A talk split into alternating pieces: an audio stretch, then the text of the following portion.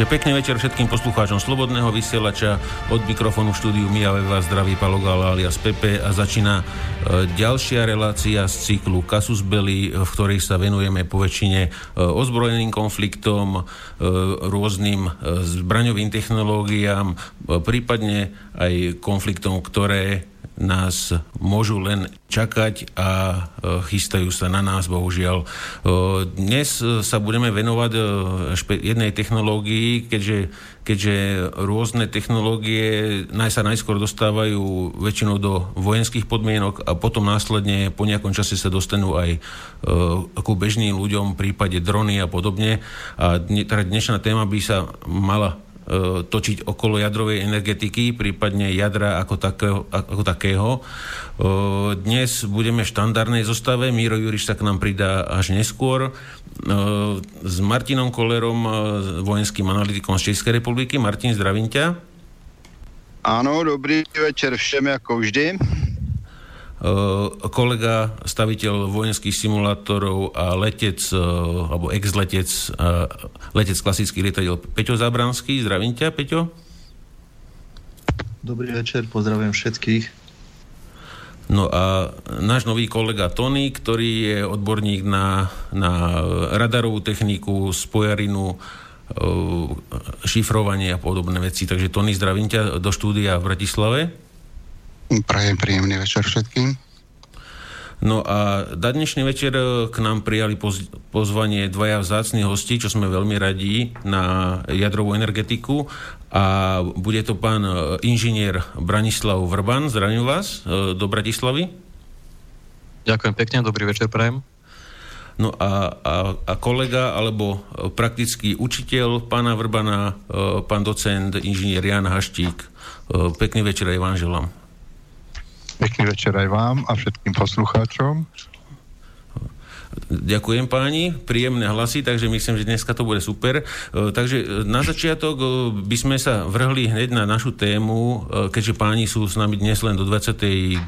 a 30. minúty a pozreli by sme na tú jadrovú energetiku. Túto reláciu u nás vyprovokovala záležitosť ohľadne, ohľadne jadrového paliva, ktorá sa na Slovensku začína roztáčať, ohľadne paliva vlastne pre e, ruské reaktory, ktoré sú na Slovensku a chceli by ho nahradiť z časti teda palivom aj inej výroby z iných štátov a, a preto... Počujeme sa, Martin? Nejaký problém? Áno, áno. Ne, dobrý, dobrý. OK. Takže e, z toho dôvodu sme chceli sa troška povenovať tejto téme, e, aby sme vedeli teda na čom sme a či sa máme niečoho báť, alebo nemáme, alebo je to v pohode, alebo nie. Takže e, páni, na začiatok by som oslovil pána Haštíka.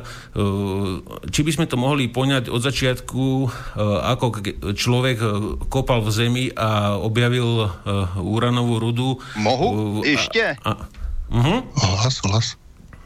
Môžu? Áno, nech sa. Niečo Ma- Martin. Já, já nějak vypadávám, ale já jsem chtěl jenom do, dodat jednu věc, bleskově, že se vnucuju. Ono ano? totiž stejný program se řeší v Česku, jestli tedy se má kupovat materiál od Ruska do ruského reaktoru nebo od Westinghouse e, za asi 500 miliard nebo obrovské částky tam letají a jak známe naši vládu, tak ta teď neví kudy z konopí, protože jak si všichni dobr, říkají, že, nebo teda téměř všichni, říkají, že teda k ruskému reaktoru by se mělo kupovat ruské palivo, že to nakonec tak dopadlo i v Dukovanech kdy se teda potichu vyměňovaly americké články za ruské a teď se ten, tento problém řeší znova a máme na krku Temelin, který je podstatně větší. Takže já myslím, že t- máme eh, zhruba stejný problém a těším se, co, co k tomu pan docent Haštík řekne. Tak určite sa, Martin, k tomu dostaneme, ale, ale to, to bude až vo finále. Aspoň si to tak predstavuje teda. Takže, uh, pán Haštík, pozrieme, pozrieme sa teda na začiatok, uh, kedy človek prvýkrát teda vykopal túto rudu a, a vlastne čo, čo vlastne človek vtedy, vtedy o tom vedel, alebo či a, aké, aké vlastnosti mala tá ruda a podobne, či ju prípadne využívala nejakým iným spôsobom, až kým zistili teda, že, že na niečo by iné by mohla byť dobrá. Že a, ako boli títo vlastne začiatky e, objavenia tej, tejto, tejto suroviny? No tak e, tie začiatky sa datujú uh, na koniec 19. storočia, začiatok 20. storočia, kedy bol uh, proste urán uh, prakticky uh, objavený, respektíve uh, využívaný. Uh, veľmi významné nálezisko uranovej rudy bolo v okolí Jachimova a uh, bol, boli to akože ten smolinec známy e, bol e, proste používaný pri tých prvých výskumoch s touto rudou a následne a e, potom po objavení štiepenia ťažkých prvkov, konkrétne izotopu uránu 235 začal byť o tento urán veľký záujem a prvé aplikácie, tak ako ste už v úvodnom slove povedali, viedli k vojenským aplikáciám a až neskoršie sa to dostalo k aplikáciám pre civilov v podobe jadrových reaktorov, respektíve e, jadrových elektrární, kde ako zdroj e, teplnej energie slúži jadrový reaktor. E, čo sa týka tohoto tohoto uránu. Ešte je taká mm, epizódka, že mm, proste obsah tých jednotlivých izotopov v tejto uranovej rude je štandardne e, známy a všade vo svete, kde nájdete túto rudu, má to rovnaké zastúpenie. Až e, v oklo e, pri analýze eh, uránovej rudy bolo zistené, že obsah toho uránu 235 je nižší ako inde vo svete nájdený urán. A vysvetlenie k tomu bolo a aj analýza to potvrdila, že v tejto lokalite pred e, niekoľko tisíc, tisíckami rokov začal pracovať tzv. prírodný jadrový reaktor, respektíve tam prebiehala hodou šťastných alebo nešťastných, ak to zoberieme, okolností, e, štiepná reťazová reakcia, ktorá zrejme nikto ju neriadil, čiže proste bola v takom stave, že e, proste pokiaľ boli podmienky na jej udržiavanie e, alebo priebeh tejto reakcie, tak existovala zrejme z, e, narastal e, výkon až potom, keď tá voda, ktorá spôsobila to, že e, pôsobením zemských, e, zemskej kôry sa tam nejakým spôsobom vytvorili podmienky na to, aby do tohoto ložiska vnikla voda. Keď táto voda slúžila ako moderátor, takže táto potom, keď sa pri zvýšení výkonu vyparila, tak ten reaktor prestal fungovať, a až to znova ochladlo a natiekla tam nová voda, tak v takomto pulznom režime niekoľko uh, možno storočí pracovala. Tak sa našli, ako tie analýzy potvrdili, že boli tam prítomné okrem toho nižšieho obsahu toho uranu 235 aj produkty štiepenia, ktoré sú typické pre procesy v jadrovom reaktore. Uh-huh. Uh, ešte sa by som sa spýtal, prenesme sa do do tých e, do, do čias e, počas e, Tretej ríše. Či by ste nám vedel popísať, aké sú informácie o, tom jadrovom programe Hitlerovom, že vlastne ako ďaleko sa dostali oni, ja som už túto otázku dával viackrát rôznym ľuďom, ale uh, takých odborníka som ešte nemal v relácii na, na, na túto problematiku. Takže ako, ako to vidíte teda podľa vašich informácií, ako ďaleko bolo teda nacistické Nemecko Vieme o tom, že produkovali tú ťažkú vodu a podobne a snažili sa nejakým spôsobom dokonca boli aj nejaké dokumenty, že sa im podarilo už otestovať nejakú malú jadrovú bombu a podobne. Takže ako to vidíte z vašej strany? Mohu no, ještě s dotazem? Já jsem totiž někde četl, Aha. že Němci tu bombu dokončili a že druhá bomba schozená na Japonsko, na Nagasaki, že, že američani použili tu německou bombu, ale to bylo v takovém trochu vědecko-fantastickém časopise, takže to by mě docela zajímalo, zda to bylo vůbec možné. No, no, takto by som povedal, že tie podozrenia e, o tom, že mm, v Nemecku vyvíjali cieľené práce nad tým zvládnuť proces e, e štiepenia ťažkých jadr, jadier na vojenské účely alebo na účely e, proste uvoľnenia veľkého množstva energie v krátkom časovom úseku, teda explozívnym spôsobom, že sa viedli. Ano. Tie podporenia vznikli z toho, že vlastne e, Nemci boli tí, na pôde ktorých bolo prvýkrát pozorované a aj dokázané, že v dôsledku ožarovania e, uranu dochádza k e, jeho štiepeniu.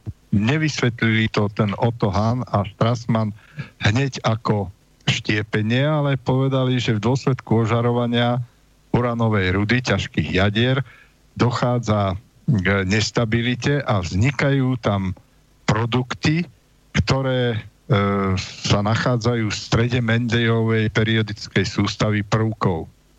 E, no a potom následne e, Lisa Meitnerová aj s jej synovcom Frišom e, bádali nad tým, keď im túto novinu získanú, teda vierohodne a potvrdenú niekoľkokrát koncom roka 1938 e, oznámil kolega e, Lise Meitnerovej, ktorá bola práve na ceste z Nemecka preč a bola u Nilsa Bora. No a keď sa to teda akože dozvedela, začala aj spolu so synovcom, ktorý bol taktiež fyzikom, uh, jadrovým, uh, skúmať, respektíve rozmýšľať nad tým, čo by bolo um, dôvodom na to, že vznikajú v dôsledku ožarovania uranu prvky zo stredu Mendelovej pr- sústavy prvkov a vyslovili proste hypotézu o nestabilite ťažkých jadier a, a v dôsledku čoho sa tieto delia, respektíve štiepia na dve a viac častí. A tým by sa dalo vysvetliť to, že vznikajú zo stredu Mendelovej periodickej sústavy prvky. No a túto novinu, respektíve tú svoju hypotézu oznámila profesorovi Nilsovi Bórovi, ktorý bol uznávaným fyzikom a platí za jedného z zakladateľov atomovej fyziky. E, ten sa tomu veľmi potešil, no a keď cestoval v roku 1939 na výročnú konferenciu amerických fyzikov do Ameriky a po príchode oznámil túto novinu, čo v Európe bolo objavené, tak už tam prítomný profesor Fermi, ktorý vyslovil prvý, respektíve prvý pozoroval tento podivuhodný dej pri ožarovaní uránu v roku 1934, len si, ne, len si on proste špatne vysvetlil, ako to tam e, proste pozoruje tých viacero, nazvime, postupných radioaktívnych premien, e, že to si proste vysvetlil, ako že vznikajú nejaké, keďže existujú viacero izotopov uránu, tak vznikajú teda potom aj nejaké ekarénia 1, 2, 3, 4 a pozoruje teda týmto pádom tieto reťazky. No a Niels, keď Niels Bohr toto oznámil, on pochopil, v čom sa mýlil a napísal príspevok, ktorým sa uchádzal o objav e, štiepenia uránu, ale alebo štiepenia ťažkých prvkov. No ale e, proste tento jeho počin nebol akceptovaný, pretože tí dvaja, ktorí som už v predošlom spomínal, uh, Otto Hahn a, a Strassmann, uh, o tomto napísali krátku správu o tom, čo pozorovali a táto tam došla do toho istého časopisu, kde napísal svoj príspevok pán Fermi. Takže týmto bolo ich autorstvo uznané. No a samozrejme vec z toho vyplýva, že Nemci, ktorí proste boli najďalej v tej dobe, v tejto oblasti pozorovania procesov po ožiarení ulanu, že, pardon, že e, proste budú vyvíjať úsilie, aby aby našli cestu, ako, ako využiť tento efekt pre uvoľňovanie energie. Ja som zatiaľ nenašiel vierohodný prameň, ktorom by bolo potvrdené, že tieto práce e, viedli e, úspešnou cestou k nájdeniu riadenej reťazovej reakcie a tá bola prvým predpokladom k tomu, aby mohli e, urobiť nejaký jadrový explozívny systém. Takže na probléme robili, ale cestu ešte k tomu jadrovému reaktoru mali ďalekú. E, tá m, informácia o tom, že e, vedeli, že je potrebné spomalovať neutróny a e, najšetrnejšie e, prostredie z hľadiska spotreby neutrónov je ťažká voda, to vedeli a preto, preto aj asi e,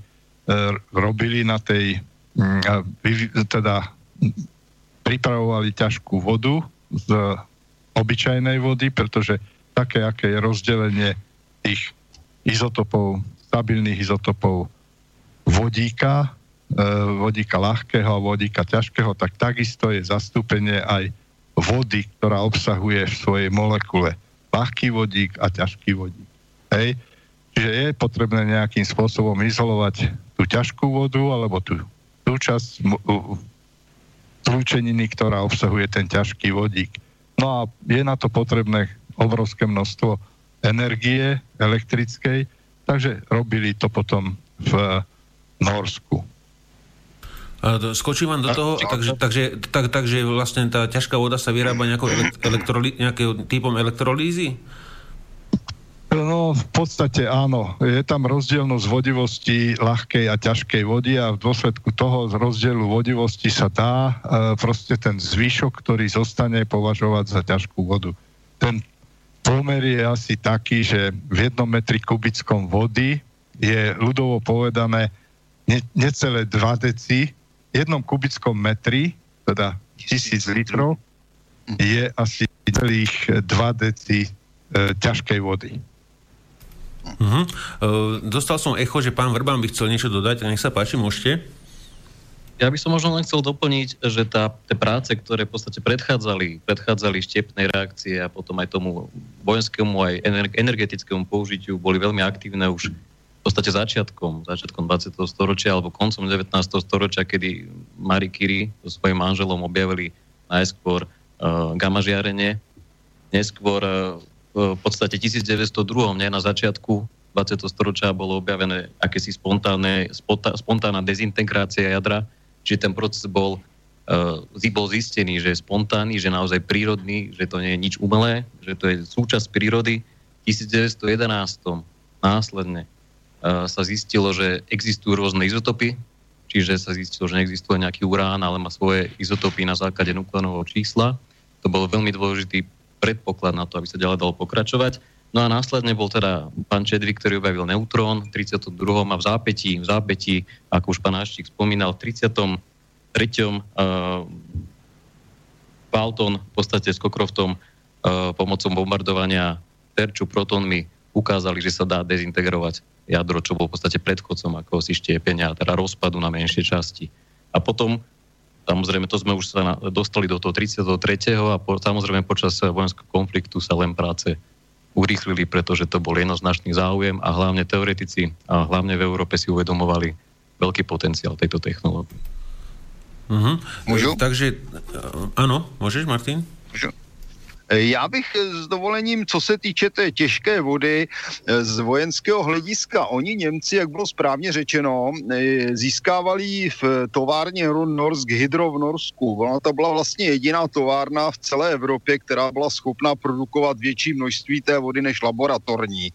No a to se samozřejmě dozvěděli i protivníci, takže následně na továrnu Norsk Hydro zautočil, zautočila jednotka britských speciálních jednotek jednotek za, podpor, za podpory eh, norského odboje a tuto továrnu poškodila. Takže mimo jiné díky té, této akci se zpomalil další útok byl veden vlastně na e, lodě, které převážely tuto vodu. A myslím, že se podařilo jednu potopit. No a díky tomu tedy ten vývoj německý se výrazně zpomalil. Mm-hmm. No súhlasím, samozrejme vec, áno.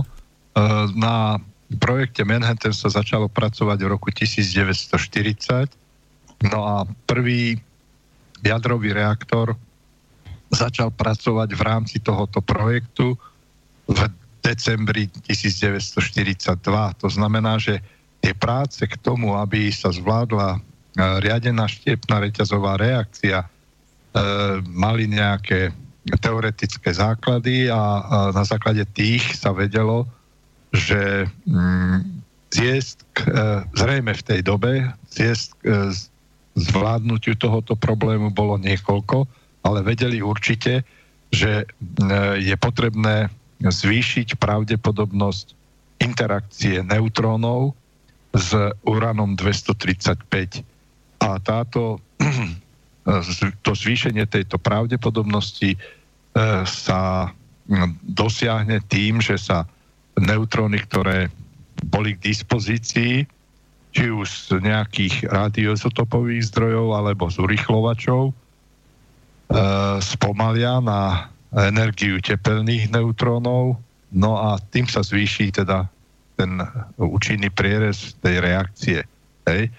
Takže hm. e, určite teda nevedeli, v akom, aký, akou cestou idú, ale určite vedeli, že to je cesta, cesta k riešeniu problému. E, takže ako hovoríte vlastne, tak, takže e, tá, tá, tá riadená štiepná reakcia bola skôr skôr e, spustená ako nejaká bomba použitá. Áno, áno, áno. Ano. No ono i vojen, když se to vezme, tak první... Prvá, prvá explózia, ktorá, ktorá bola otestovaná, bola 16.7.1945 a prvý jadrový reaktor začal pracovať v Chicagu. 2.12.1942, tak medzi tým je veľký, veľký rozdiel časový. To znamená, najprv bolo vedieť potrebné zvládnuť tú riadenú štiepnú reťazovú reakciu a až potom bolo možné e, vytvoriť e, systém, ktorý, ktorý e, dokáže uvoľniť v veľmi krátkom časovom úseku to obrovské množstvo energie, ktoré pochádza z toho procesu štiepenia. Hej. Hmm. Na tej ceste ešte bolo veľa problémov, kým mohli tento problém vyriešiť. Hej. E, okrem toho, v tej istej dobe, kedy bola otestovaná táto e, jadrová zbraň, respektíve ten jadrový výbuch bol demonstrovaný e, toho 16.7. E, na tej ceste už proste bola rozpracovaná veľmi, alebo krásnym spôsobom do hĺbky bola rozpracovaná jadrová chémia, ktorá dávala možnosť, e, dávala možnosť e, separovať produkty aktivácie uranu neutrónmi a separovať odtadiaľ plutónium. Nielen to, že separovali to plutónium, ale pretože pri tom požarovaní a pri tej aktivácie toho uranu izotopu uranu 238, vzniká uh, celá, celá rada. Vzniká plutónium 239, plutónium 240, plutónium 241, plutónium 242, aj plutónium 243 a vyššie aktinoidy. Takže e, museli mať niekde pracujúci jadrový reaktor, ktorý poskytoval dostatočné množstvo neutrónov a tieto neutróny sa využívali vlastne na hromadenie toho plutónia a toto bolo súbežne urobené v, za to obdobie e, do e, aplikácie. je to také, také nevhodné moc slovo, keď sa hovorí o aplikácii jadrovej zbrane, e, niečo, nehumán, niečo nehumánne, ktoré sa použilo v e, Japonsku. No a na Nagasaki e, bola použitá práve taká plutóniová bomba. To znamená, že v tom, um, v tom rozmedzi tých rokov od tých 40 do toho 45. roku za tých, čo ja, to bol september 1940, kedy začali na tom zhruba pracovať, kedy vznikol ten program a tým e, augustom 1945 ubehlo necelých 5 rokov. Za to obdobie bola tie prostriedky, ktoré sa do toho investovali, proste predstavovali obrovské množstvo prác, ktorá bola aj objav, e, obrovské množstvo objavov, ktoré boli v rámci toho projektu e, e, získané. No, po, pokiaľ sa... chcel slovo ešte pán Vrban a potom môžeš Martin. Nech sa no? páči, pán Vrban.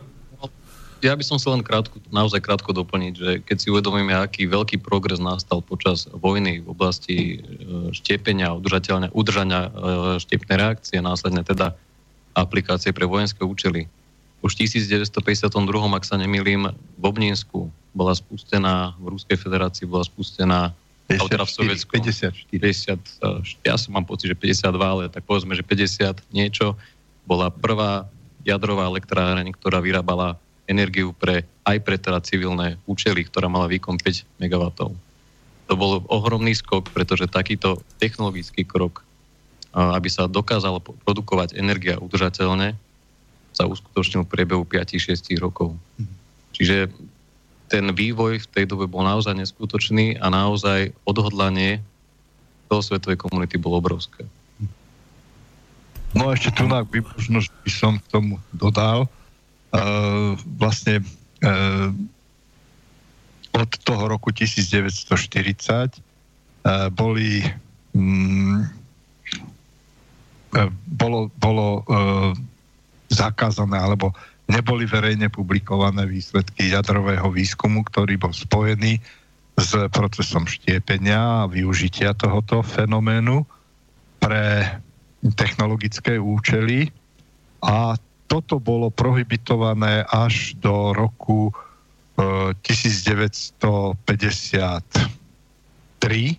respektíve mm, koncom roku 53 bol e, vyhlásený program Atom pre mier, alebo pre svet, Atom for Peace pre, pre svet. Uh, no a tým vlastne bolo uh, proste uznané, že nemá zmysel utajovať tie skutočnosti tí, ktorí majú záujem o tom, aby našli vojen, cestu k vojenskej aplikácii tohoto objavu, že tí už to urobili v podstate, pretože v 53.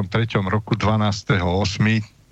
E, bola otestovaná vodíková zbraň v bývalom sovietskom sveze a tým došlo k vlastne strategickému vyrovnaniu. E, prezentovanie možností e, termojadrovej reakcie, využitia termojadrovej reakcie na e, vojenské účely bola prezentovaná 1. 11. 1952 Spojenými štátmi na ostrove Bikiny a uh, tento ostrov po explózii uh, proste už viac neexistuje. Hej? Takže tam sa pri procese uh, teda explodovalo celé experimentálne zariadenie, ktoré predstavovalo dvojposchodovú budovu s množstvom ťažkej vody hej?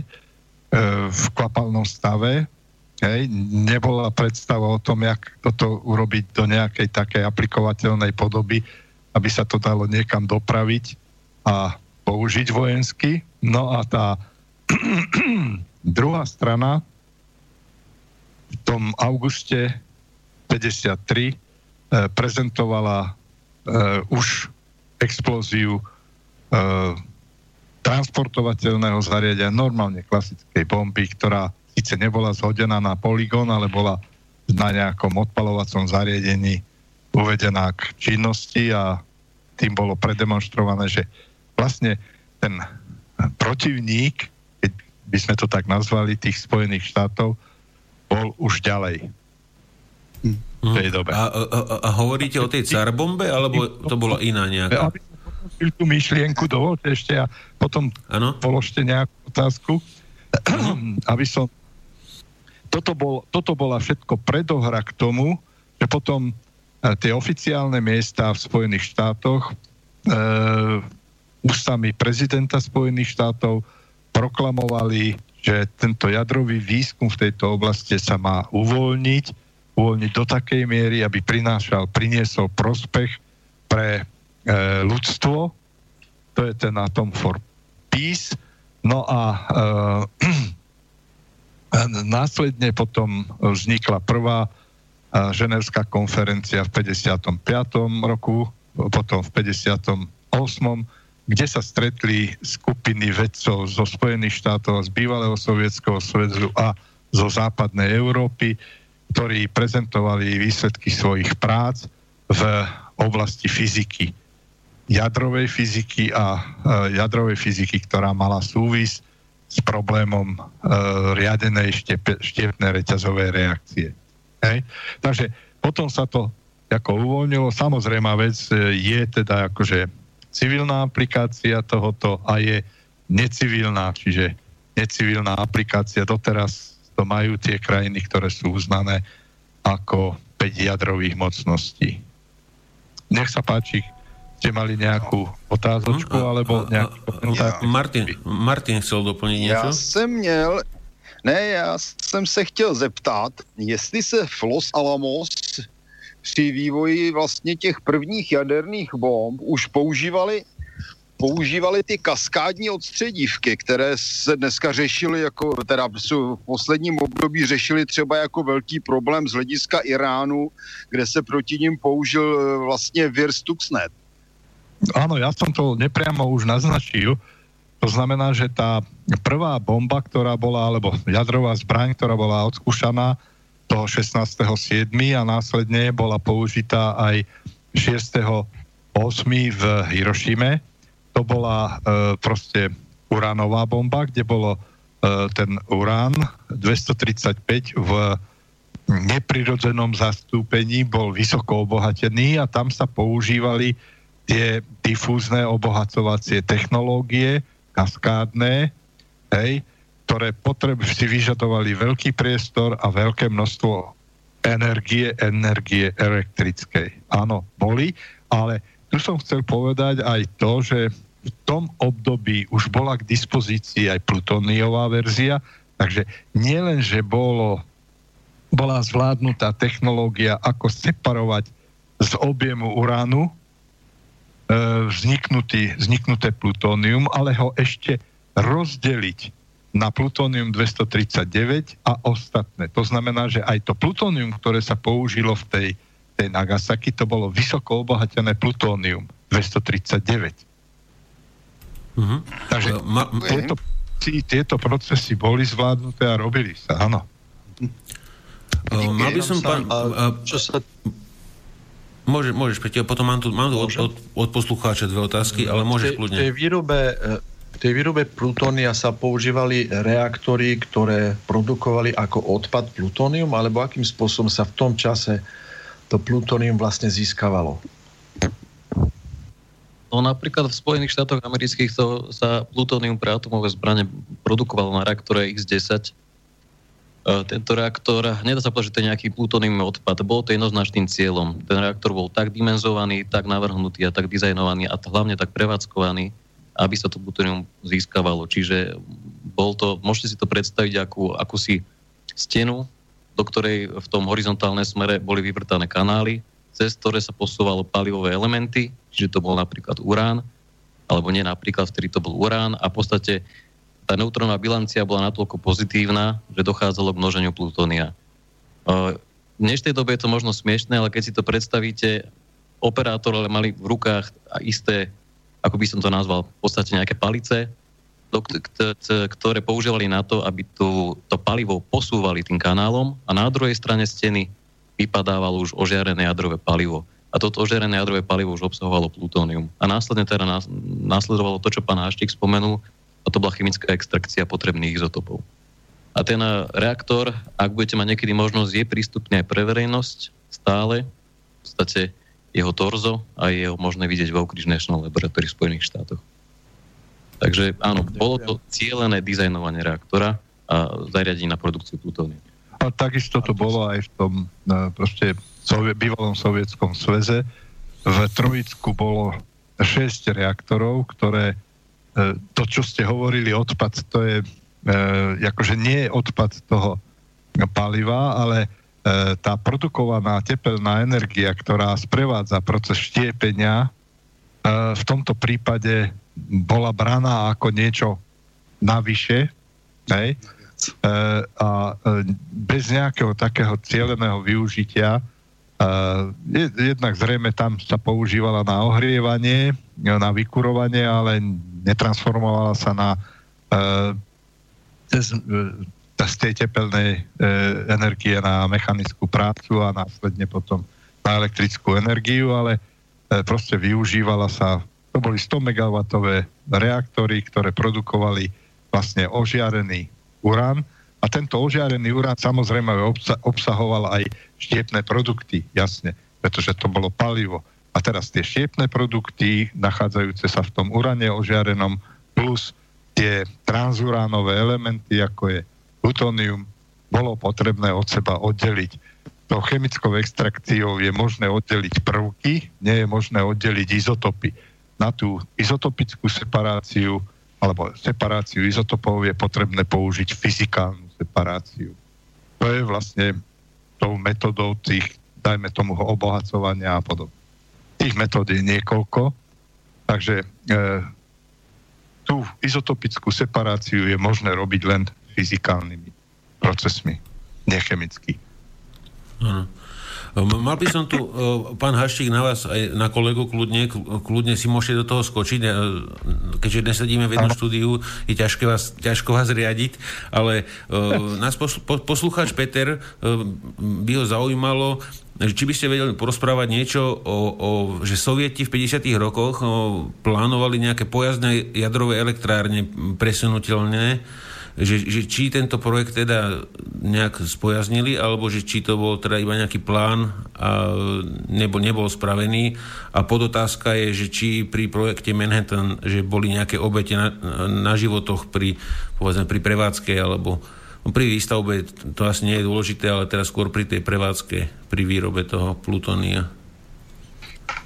Nestretol som sa z tej literatúry, v ktorej e, som proste získaval informácie o tejto téme, som nenašiel nejaké, nejakú bilanciu obetí a nešťastné prípady. E, určite e, to nebolo jednoduché a dá sa predpokladať, že tam boli tiež nejaké proste nehody, ale nedočítal som sa a nebol som zameraný týmto smerom.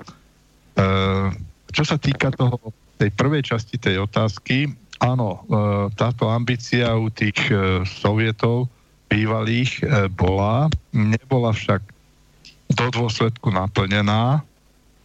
V podstate bola realizovaná až vlastne v minulom roku, keď v podobe plávajúcej jadrovej elektrárne, plávajúcej teda je nejaký pontón, na ktorom sú postavené ako to jadrové zariadenie, je tam jadrový reaktor a nachádza sa tam aj strojovňa, kde je turbína aj s generátorom, ale sú tam tepelné výmeníky.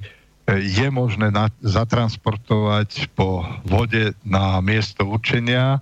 Môže to byť dokonca aj e, proste cez e, oceán to môže byť zavezené do nejakej rieky, a tam môže byť e, vybudovaný prístrav, ktorý má potrebnú infraštruktúru, aby sa dala využívať tá elektrická energia, prípadne tepelná energia, ktorá sa takto produkuje pre to blízke okolie. No, už len pre doplnenie pána Haščeka, pán Haščík skôr odpovedal e, z hľadiska toho civilného využitia pre teda produkciu elektrickej energie. Samozrejme, táto technológia prinášala množstvo nápadov a množstvo využití. Napríklad v tej spomínanej elektrárne v Obdinsku sú doteraz vyvesené fotografie e, pásových vozidiel, ktoré teda mali jadrový reaktor. Boli vyrobené dva kusy, pokiaľ si správne pamätám, ale táto technológia nakoniec prinášala viac problémov ako užitku z hľadiska vysokých radiačných dávok a teda aj bezpečnosti. Samozrejme, jadrové technológie sa používali pre pohon ponoriek, ladoborcov neskôr a používali sa aj teda vo vesmírnom programe. Čiže to využitie bolo okamžité, hľadali sa využitia samozrejme z niektorých tých ako keby som povedal nápadov sa vypli, v podstate bolo viac problémov ako užitku a preto sa od nich upustilo, ale boli tam aj tieto pásové vozidlá, myslím, že, že fotky sú prístupné na internete. Mhm. Jestli mohu se dobře ptát, Môžeš? Môžem? Môžeš, Martin. Môžeš, Martin. No, pardon, já se omlouvám ale já jsem narazil na informaci, teď se to teda potvrdilo, že se docházelo k využití jaderné energie v kosmickém programu. Já jsem narazil podstatě svého času na informaci, že vlastně mini reaktory pro výrobu elektrické energie používali Rusové a v podstatě to někdy po roce 90 odprodali tuto technologii Američanům. Je to pravda? Uh, tak pokiaľ myslíme reaktory e, v podobe štiepenia, tak e, ja si nemyslím, že to bolo, že tieto reaktory boli montované na kozmické zariadenie. Tie reaktory sa berú v tom zmysle, že sú to e, e, zariadenia, ktoré produkujú veľké množstvo tepla z toho, že obsahujú radioaktívne e, látky, ktoré sú schopné emitovať e, beta častice alebo alfa častice. Zaujímavé sú tieto, pretože majú krátky dosah, absorbujú sa v tom prostredí a tú energiu, ktorú nesú, odovzdajú tomu prostrediu vo forme tepelnej energie.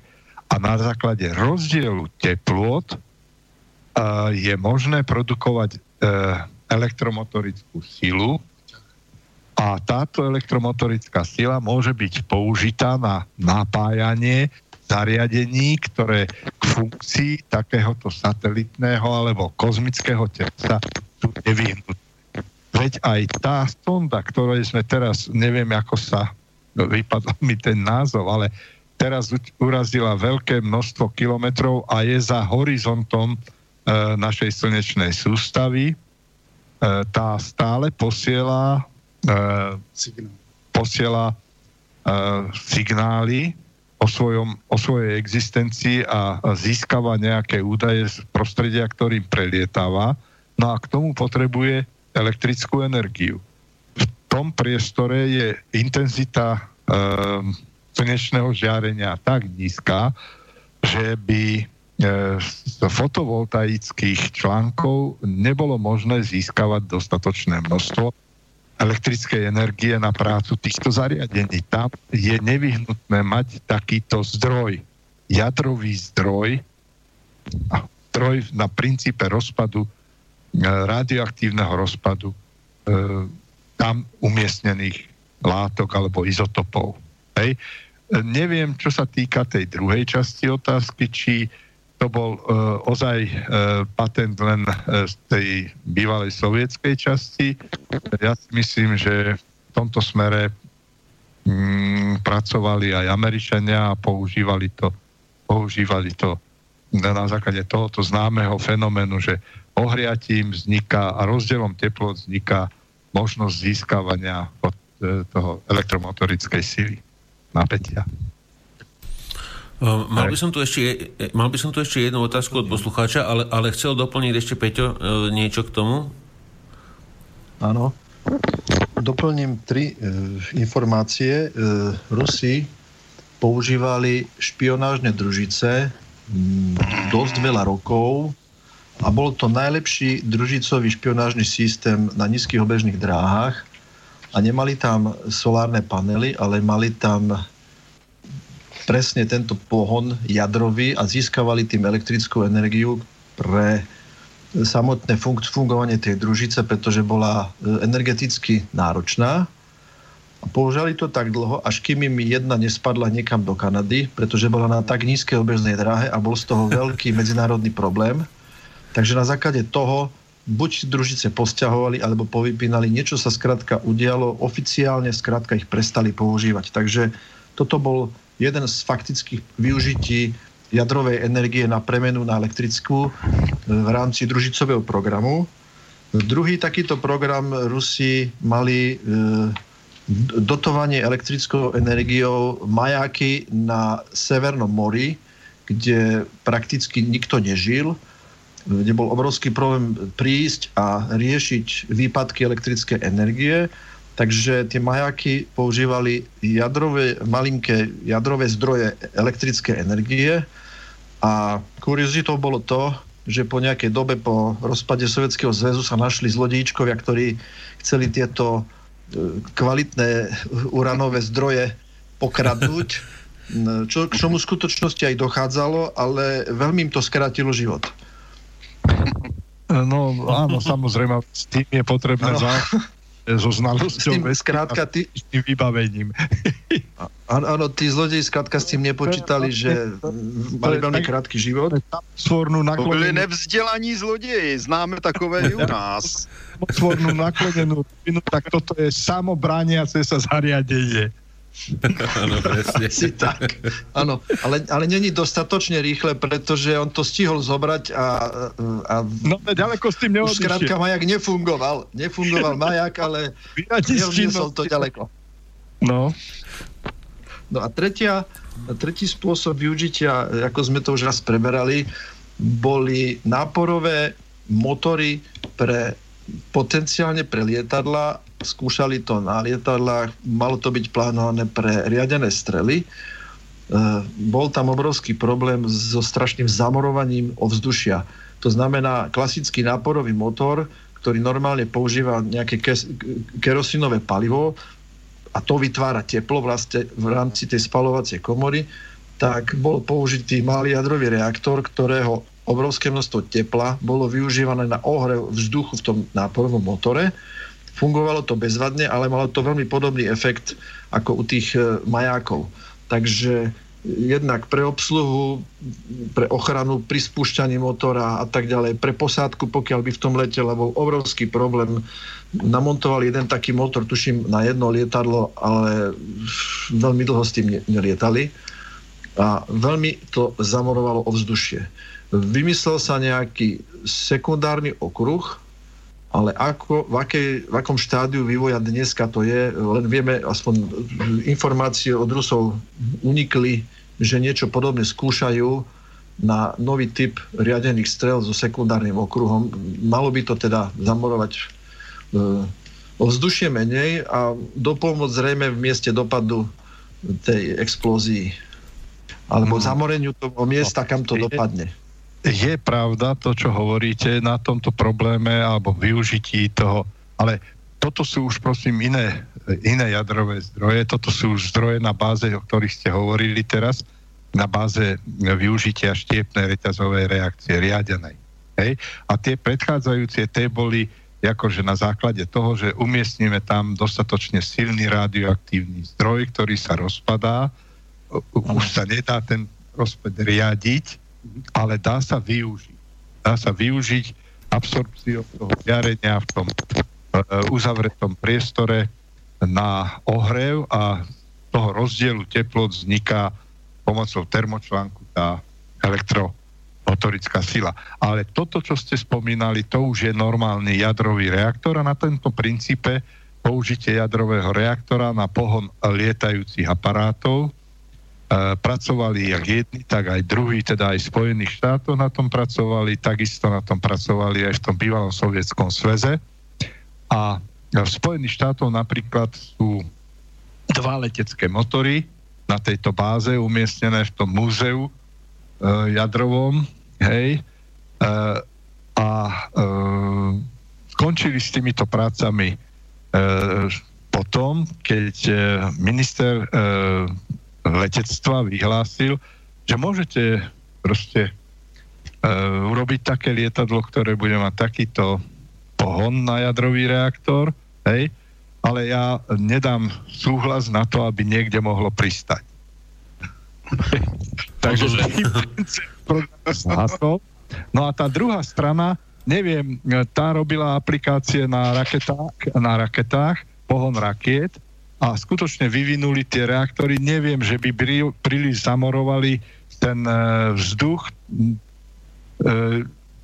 pracovalo to na princípe rýchlych, alebo to boli rýchle reaktory, alebo na báze rýchlych neutrónov pracovali. E, tam sa proste to palivo, ktoré tam bolo použité, nebolo rozhermetizované a jediné, čo tam mohlo vznikať, to je aktivácia tých čiastočiek, ktoré, alebo vzduchu, ktorý obsahoval nejaké nečistoty, eventuálne, prípadne tam obsiahnutého množstva argónu. Argón sa v neutronovom poli aktivuje. Takže potom by za sebou vynech, z, e, zanechával takúto stopu, čo z hľadiska vojenskej aplikácie tiež není boh vie čo, hej, ale už keď sa teda to, čo ste spomínali, že teraz e, majú tie rakety s plochou drahov letu, čo oznámil 1.3. minulého roku Putin e, s jadrovým pohonom, hej, nie je to akože s klasickým tuhým palivom, s jadrovým pohonom, áno, za tým sú tie jadrové reaktory a práce v tejto oblasti sa viedli od 50. rokov a aplikácie sa robili počas v podstate existencie toho sovietského zväzu a dokonca jeden z kontrolných fyzikov z jadrovej elektrárne Mochovce, ktorý bol v rámci svojho pracovného pobytu v Zemi Palatinsku, tam aj videl e, viac ako 10 takýchto reaktorov ako e, pohonov pre pre rakety. No a jeden z týchto motorov bol umiestnený tak ako bokom e, v kúte tej veľkej haly a pýtal sa ten, prečo tu máte umiestnený tak bokom a troška nejak inak vyzerá. Hovorí, že viete čo, mali sme s tým nehodu, s týmto reaktorom, že pri, pri testoch nám tá raketa uh, proste nezosadla tam, kde bolo určené, ale uletela do Číny a tam sme ju museli vyhľadať a doviezť Super. V podstate, v podstate takáto strela Vôbec si neokopírovali. mesiace. Takáto, strela, áno, takáto strela by mohla lietať mesiace. Problém je, pokiaľ by sa navigačný systém pokazil, čo by to potom robilo, nikto nevie. Presne, možno do tej Číny. No, len na doplnenie krátke Spojených štátov bol taktiež takýto program, samozrejme bola to takisto e, súťaž, kde v podstate boli rovnocenní partnery, ale je zaujímavé, že používali koncept e, reaktora, ktorý bol chladený tekutými solami práve na, na propulziu alebo na pohon lietadiel, čo je veľmi zaujímavý koncept, ako pán Naštík povedal. Pri väčšine ostatných typov je palivo teda istým spôsobom udržané v nejakej forme, ktorá je tuhá. V tomto type reaktora je to palivo kvapalné a preteká neustálým kontinuálnym tokom cez aktívnu zónu. A venovali sa tomu samozrejme, ako pán Haščík povedal, treba naozaj odvahu a možno, že trošku nevedomosti na to, aby si niekto dovolil tak, takéto lietadlo vypustiť na hlavy občanov, či už svojich, alebo teda aj nepriateľských, pretože uh, toto je jasný príklad, kedy technológia prináša viac a problémov ako benefitov. Já bych se zeptal na jednu věc. Rusové používali na chlazení reaktorů nějakých ponorek dokonce tekuté kovy. Áno, je to pravda. Je to pravda? Je to, a ja som sa čudoval, že prečo to robili. Hej? A vysvetlenie je jednoduché. Tá ponorka, ktorá používala uh, používala eutektikum bismutolovo alebo olovo čisté, hej? E, musela byť, keď bola v tom NZ, teda na, zaparkovaná niekde v nejakom fjorde, alebo uh, hej, takže bola, muse, musela byť pripojená na elektrickú energiu a trvale udržiavať v tekutom stave ten, to te, teplonosné médium. A po uh, vydaní príkazu na vyplávanie nabehla na túto ponorku posádka a uh, bola schopná plavby za 30 minút, to znamená za pol hodinu.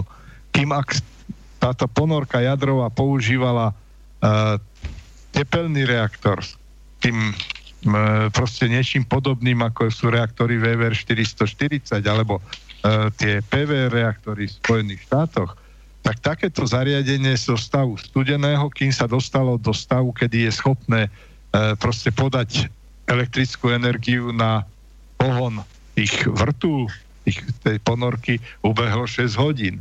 No a z hľadiska strategického, keď máte tú ponorku a vedia o ňom protivníci, že táto ponorka je, sa nachádza presne tam a tam, za tých 6 hodín je ďaleko väčšia pravdepodobnosť zasiahnutia ako za pol hodinu.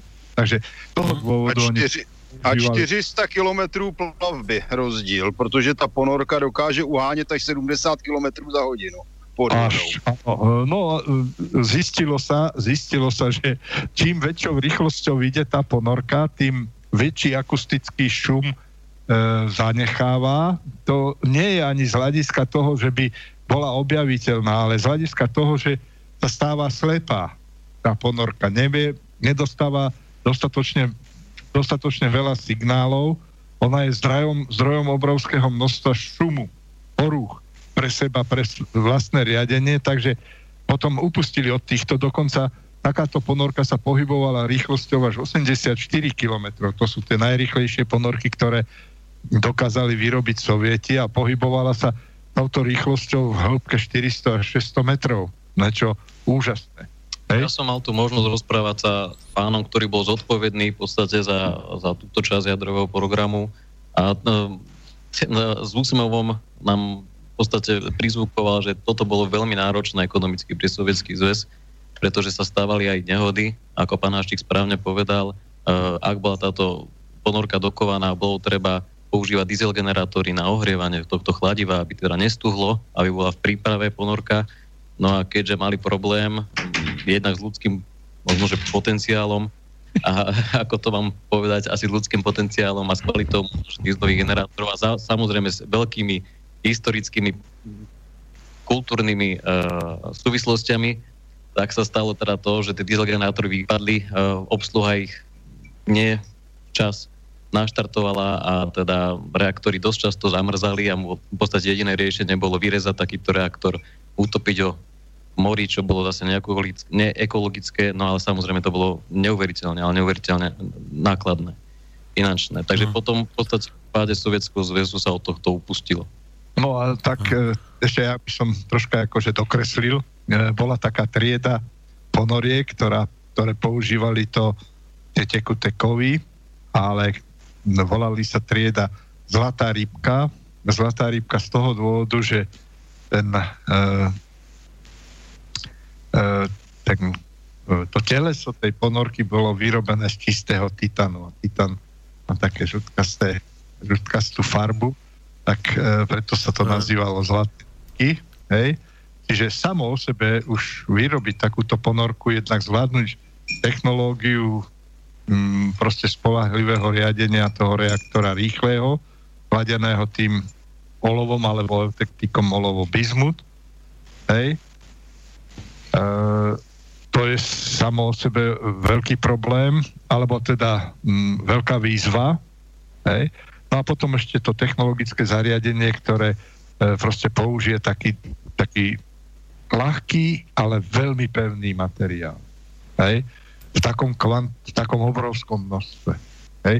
Dokonca niekedy, táto niekedy... Vlastní, vlastní akože z takýchto tejto no, triedy tých ponoriek e, absolútny rekord v hĺbke ponoru. Ona sa dokázala ponoriť do hĺbky 1022 metrov. Hmm. A bola a, a pohybovala. Samozrejme na obmedzenú dobu na niekoľko hodín. Hej. Peťo chcel ešte niečo doplniť ešte, že... a, a, a mal, by som, mal by som tu potom dve otázky od poslucháčov, ak môžem. Tak... Môžeš, Peťo. Zaujímavé by bolo, bolo to, že titánová ponorka je veľmi ľahká a pokiaľ ju chcete zanoriť, tak môžete mať dosť vážny problém, ako ju zanoriť. To znamená, ako vyvážiť tú ponorku, aby klesala dole. To znamená no. nie len pomocou kormidel e, hydrodynamicky, ale aj vlastnou váhou. To znamená, treba napustiť nejaké nádrže a tak ďalej. No. To by bolo zaujímavé vedieť nejaké nádrže. Ono takhle, ta ponorka musí mít stabilní kýl a ten vytváří vztlak vlastně vůči, tam je vztlak vůči výtlaku podle Archimedova zákona.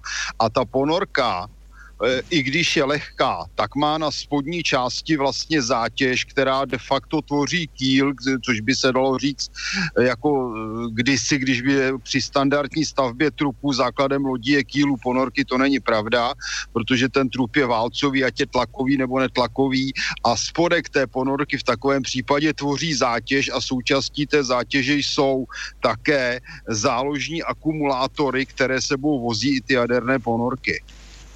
No. Zajímavé určite je aj to, že vlastne ten kill tým pádom by stabilizoval tú ponorku v správnej polohe Přesně a ne, nemala by šancu sa e, ako valec točiť.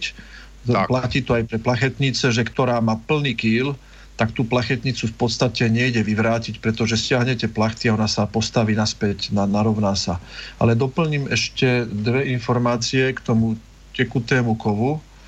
V rámci rozkladania Ruska za Jelcina respektíve možno ešte za Gorbačova. E, som takú informáciu údajne získal, že v Kazachstane bola veľká zásoba tohoto tekutého kovu pre ponorky, alebo sa tam dokonca vyrábali a v rámci e, návštev Rus, e, amerických rôznych lietadiel, galaxií a podobných, tam týždeň až dva odvážali tento tekutý kov preč neznámo kam. Takže takýmto spôsobom Rusi prišli o obrovské množstvo tohoto tekutého kovu a k ponorkám, e, pokiaľ si dobre pamätám, tak ponorka Akula bola vlastne dvojtrupa ponorka, boli to asi najmodernejšie ponorky vôbec. Všechny, a ponorky sa... sú dvoutrupový, všechny. Všetky nie. No. Všetky nie, ale dobre. Tých, tých 5 naj, najvýznamnejších Akula ponoriek boli rozkrájané... Trupové. Dokončím. Prosím? Pokiaľ hovoríte o ruských alebo sovietských ponorkách, tie sú dvojtrupové. Oni používajú... Ja nemyslím, ja nemyslím dvojtrupový model, že má trup na trupe ako valec. No? Ja nemyslím tak, že je vnútorný trup a vonkajší dvojtrupový, ale že sú vedľa seba ako plaváky, si predstavte, dva trupy. Ponorka Aha. sa volá Akula a to no, bolo ich vyrobené iba 5 kusov. Jedným povrchom. Je, je to jedno povrchové zvonku, len vnútri pod tým vonkajším povrchom, ktorý obsahuje aj nejaké e, proste izolačné Tam sú nádrže. Tam sú nádrže medzi tými trupy.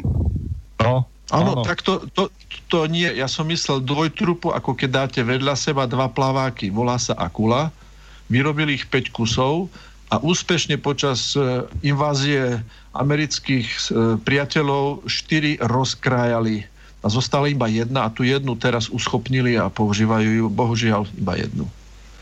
A mhm. už len ako pikošku, že pokiaľ, a pokiaľ chceli uh, utajiť uh, polohu svojej ponorky, tak uh, ruskí mužici dokázali vymeniť posadku pod vodou. Mm. Berte, to, berte to ako vtip. Uh, uh, mal by, uh, mal by som tu... Když se píše o těch rozřezaných ponorkách, tak já bych doplnil, že před rokem skončil export 500 tun jaderného materiálu pro jaderné zbraně eh, z Ruska do Spojených států. Dnes se o tom píše jako největší zlodějně v Rusku století. Je to pravda. Uh, mal by som tu... Uh, uh, mal, mal by som tu... Uh, len povedať, že na základe takej zmluvy, ktorú potom nakoniec tie Spojené štáty neratifikovali a v minulom roku vypovedali aj Rusi. To bola redukcia tzv. vojenského plutónia, ktoré uh-huh. teda e, je obohatené tým e, proste vysoké zastúpenie toho izotopu plutónia 239.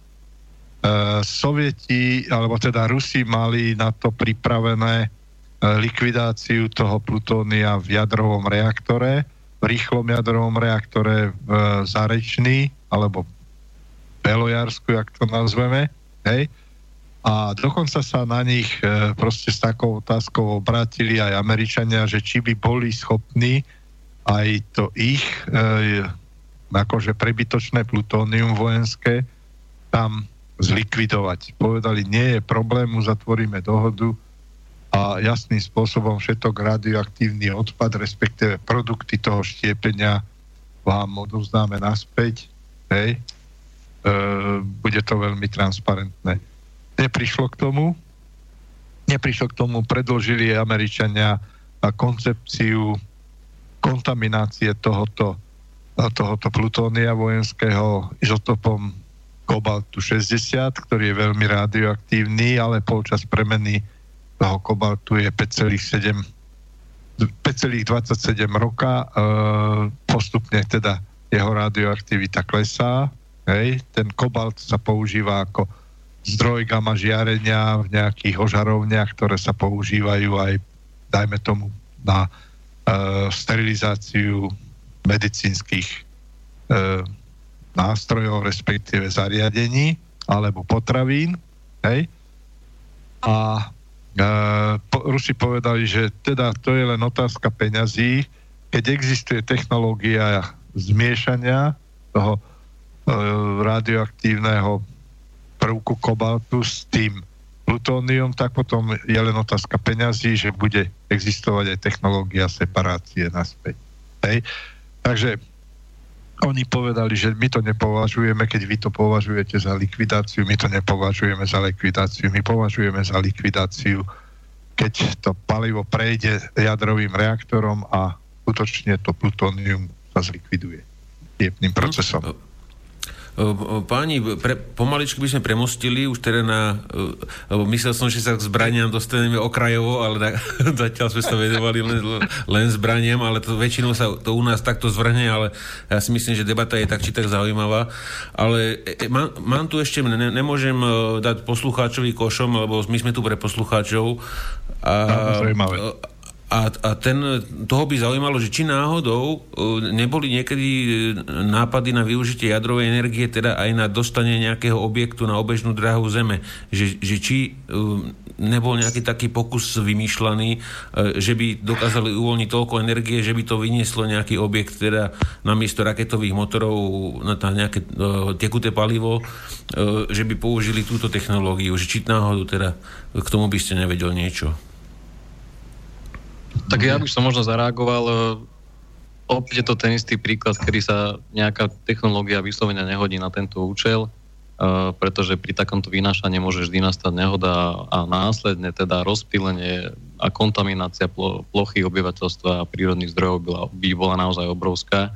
A to raketové alebo to raketové inžinierstvo je na také úrovni, že tá technológia je niekoľko rádovo lacnejšia a spolahlivejšia. Čiže Používa sa, ako pán Haščík hovoril, teda spontánny rozpad, sú projektované aj v, momentálne sú projektované, dajú sa na tom, o, o tom nájsť odborné publikácie, napájanie družíc, napájanie sond, prípadne vesmírnych staníc štepným systémom, ale určite by tento štepný systém nebol v prevádzke počas uh, toho opustenia v podstate gravitačného pola, alebo teda tej uh, našej obežnej dráhy. Mm. Uh, tu by som len ešte mal takúto maličkú poznámku, by som to uh, doplnil, tak ako ja som to pochopil. Uh, je pravda, že taký masívny raketový pohon, ktorý poznáme v podobe toho uh, horenia, oxidácie, hej, tých uh, tekutých alebo tuhých palív, ktoré sa používajú v tejto raketovej technike, nahradiť ho nejakým jadrovým zariadením, e, to je e, jednak veľmi problematické a potom to nesie obrovské riziko. Ale viem si predstaviť, že už potom, keď sa dostane do toho bezťažového stavu na obežnú dráhu, prípadne e, má z tej obežnej dráhy zamieriť k nejakým ďalším telesám, v rámci slnečnej sústavy alebo aj mimo tejto sústavy dá sa e, predstaviť, že tam je možné použiť e, proste e, pohon, ktorý je založený na princípe jadrovom. Hej, že sa uvoľňujú častice, riadeným smerom sa mm. e, vypúšťajú a vzniká tá akcia a reakcia. Čiže, čiže niečo podobné ako fotonové motory? Áno. Mm-hmm. Pani, skočím vám do toho, máme poslucháča na linke, tak skúsim mu dať priestor, nech sa páči, môžete hovoriť. Môžete hovoriť. Počuj, počujeme sa? A? Nepo, nepočujeme poslucháča, tak bohužiaľ. Uh-huh. Uh, uh, sk- Doplním tým fotonovým motorom. Boli, boli navrhované koncepcie jednak takéhoto fotonového motora a potom druhý bol taký dosť utopický, ale realizovateľný, viac menej. A to je výbuch malých jadrových náloží vyhadzovaných zo zadnej časti toho hviezdoletu. Ale aká by bola reálna skúsenosť s tým, boli takéto štúdie vymyslené. Dokonca aj panelský uh, priepad takto robiť, že explóziami by ho hmm. vytvorili. Doplnil nám náš posluchač Maros, že tieto termoelektrické zdroje ohľadne tej sondy, tak tá sonda sa volá teda New Horizons. Hmm. Chcel, chcel doplniť túto informáciu. No a s ďalšou otázkou od poslucháča by, by, by sme premostili, premostili na, na tému tých jadrových reaktorov a energetiky. A, Nech sa vlastne to je taká dvojitá otázka, ale k tomu vojenskému plutóniu, ako, ako ste spomínal ohľadne toho tej likvidácii, že, že či by teda nebolo možné, už keď, keď sa už vynaložilo toľko energie a zdrojov na vytvorenie toho plutónia, či by ho nebolo možné v nejakom špeciálnom typu reaktoru použiť na no, výrobu energie alebo podobne. Áno, je to možné. Je to možné. Tá ruská cesta je táto Hej. Oni nie je akože vytvoriť samostatný reaktor, ale existujúci rýchly reaktor by bol e, proste zásobovaný palivom, ktoré by obsahovalo e, zvýšené množstvo toho vojenského plutónia. To plutónium vojenské uh-huh. robí isté problémy. Robí isté problémy z toho hľadiska, že e, jadrový reaktor je riaditeľný len vďaka tomu, že existujú aj nejaké oneskorené neutróny. A zastúpenie tých oneskorených neutrónov pri štiepení toho e, plutónia 239 je nízke. Je tam málo tých oneskorených neutrónov, takže potom ten e, systém, ktorý bude obsahovať väčšie množstvo takéhoto plutónia, e, bude e, akože náročnejšie ho riadiť, ja by som to povedal, že stane sa taký šteklavejší. Neviem, neviem, ak by som to ešte inak povedal. Termíny, že vnesenie kladnej reaktivity kladnej reaktivity do toho systému, keď ho potrebujeme rozbehnúť alebo zvýšiť výkon na nejakú úroveň, e, to je proste limitované vlastne podielom tých oneskorených neutrónov, efektívnym podielom tých oneskorených neutrónov, ktorí v tom systéme sú. Hej? No a keď my si tento efektívny podiel oneskorených neutrónov ešte znížime tým, že tam zvýšime zastúpenie toho paliva v podobe toho plutónia 239, hej, takže my potom ako proste opatrnejšie musíme narábať s tým e, vnosom kladnej reaktivity a rozbehom toho zariadenia a vlastne aj jeho kontrolnými systémami, riadiacimi systémami toho celého. To je, takže, to je áno, takže, takže, a, a, takže ako hovorí Dá klasik, že, že by, by to bol taký, taký, taký, taký naspídovaný reaktorik. Sa to dá prevádzkovať. Uh-huh.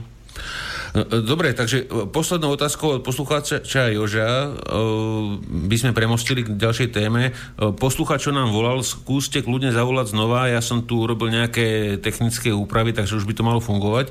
A po, posledná otázka je od poslucháča Joža, ktorá bola na maili cb.slobodnyvysielač.sk sa vás pýta, či by ste vedeli popísať, e, aké typy reaktorov sa používajú na, na amerických uh, lietadlových, lietadlových lodiach, keďže sú to obrovské objekty, ktoré potrebujú veľa energie, uh, že k týmto typom reaktorov a potom by sme teda už, potom by som dal slovo Tonimu a ten by vás vyspovedal uh, ohľadne, ohľadne tej, tej problematiky ďalej. Dobre, dobre. Takže na tých lietadlových lodiach, teda hladinových ale potom aj podhladinových jadrových ponorkách a používajú podobné typy reaktorov. To sú reaktory, ktoré sú, ktoré sú chladené, moderované a reflektované e, ako reflektor alebo látka, ktorá vracia čas unikajúcich neutrónov späť do toho štiepného prostredia e, na báze e, vody, ľahkej vody. Hej? Ľahkovodné reaktory sa tam používajú alebo tlakovodné mm. reaktory. To sú reaktory, ktoré sú známe ako PVR, PWR, hej, alebo VVR reaktorov. Takú istú technológiu používajú aj aj Rusi na tých svojich e, ponorkách vo väčšine, hej, s výnimkou tých, ktoré používajú tie rýchle reaktory, u ktorých je nevyhnutné to mať to tekuté chladivo. No a ešte tam je jedna poznámka k tomu, to ste hovorili, že odviezli z, niekde z Kazachstanu veľké množstvo toho tekutého kovu. Tekutý kov treba, treba vidieť, že to je čistá látka, ktorá neobsahuje prímesy a v normál, pri normálnych teplotách je to tuhá látka. Hej? Olovo napríklad. Hej? Alebo sodík. No, sodík je zvláštna látka, tá nelúbi, ten sodík nelúbi kyslík, hej? takže to musíme mať pod nejakou ochranou, ale ten sodík sa takisto používa ako mm, ťažký, alebo ako kov, ako chladivo. No a používajú sa aj eutektika. E, to eutektikum sa používa z toho dôvodu, že sa zníži tá teplota, e, teplota stekutňovania toho, e, tej zlučeniny. Čo sa, týka, čo sa týka tých reaktorov, ktoré sú použité v ladoborcoch, prípadne v lietadlových lodiach, prečo sú to zrovna reaktory chladené, reflektované, moderované vodou, je naozaj prozaická. Je s tým najviac skúseností, reaktory sú uh, dobre prevádzkovateľné, je tam dobrá chemická odolnosť konštrukčných materiálov, ktoré sú používané a sú dobre riaditeľné. Čiže je to naozaj pragmatické, pragmatické riešenie a aj väčšina, drvá väčšina energetických reaktorov v prevádzke vo svete sú presne toho istého typu. Čiže sú to... Ku všetkým lietadlové lode nám plávajú na vode. No tak neviem, či zrovna by sme takú mohli použiť aj s nejakými živočíchmi. Samozrejme, tá voda musí skri- splňať isté kritéria a chemický režim, ale nie, nie, to, tá voda je samozrejme vec eh, špeciálna. To nie je destilovaná voda, to je demineralizovaná voda, ktorá sa charakterizuje, jej čistota sa charakterizuje vodivosťou. Presne. Hej, sa charakterizuje vodivosťou. Čím nižšia vodivosť, tým väčšia čistota. Hej? Takže uh-huh.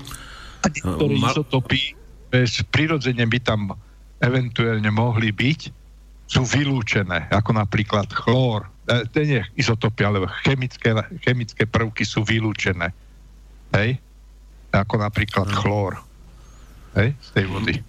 Jasné. Mal by som tu ešte reakciu, reakciu od poslucháča Mariana a ten spomínal, že Američania mali jadrový motor, ktorý sa volal Kiwi a že mal produkovať teda dosť radioaktívnych látok pri, pri, pri, svojej, e, pri svojej funkcii, ale teda používali ho ako ako ťahač e, už e, mimo gravitácie, takže na presúvanie rôznych družíc, špionážnych a podobne po obežnej dráhe, teda využívali energiu z tohoto jadrového reaktoru Kiwi. E, pokiaľ by ste k nemu, k nemu ešte niečo chceli a po, potom by sme išli teda na, na, tú, na tú tému. Uh, neviem doplniť, neviem doplniť. Hm? OK, dobre, dobre. Uh, aj by som, by som sa vás pýtal aj páni v štúdiu v Bratislave, že či by ste si nechceli dať pauzu na chvíľočku, že by sme dali jednu skladbu, záleží na vás, alebo budeme pokračovať ďalej. Ja, alebo ja si myslím, že bez hudby to nestojí, ne, to nestojí za moc bez hudby. Hudba vždy po, osvieč. Ale ja, ja, ja, tu mám, ja, ja tu mám ta, také iba hrúzy nachystané, takže by sme sa... Ne...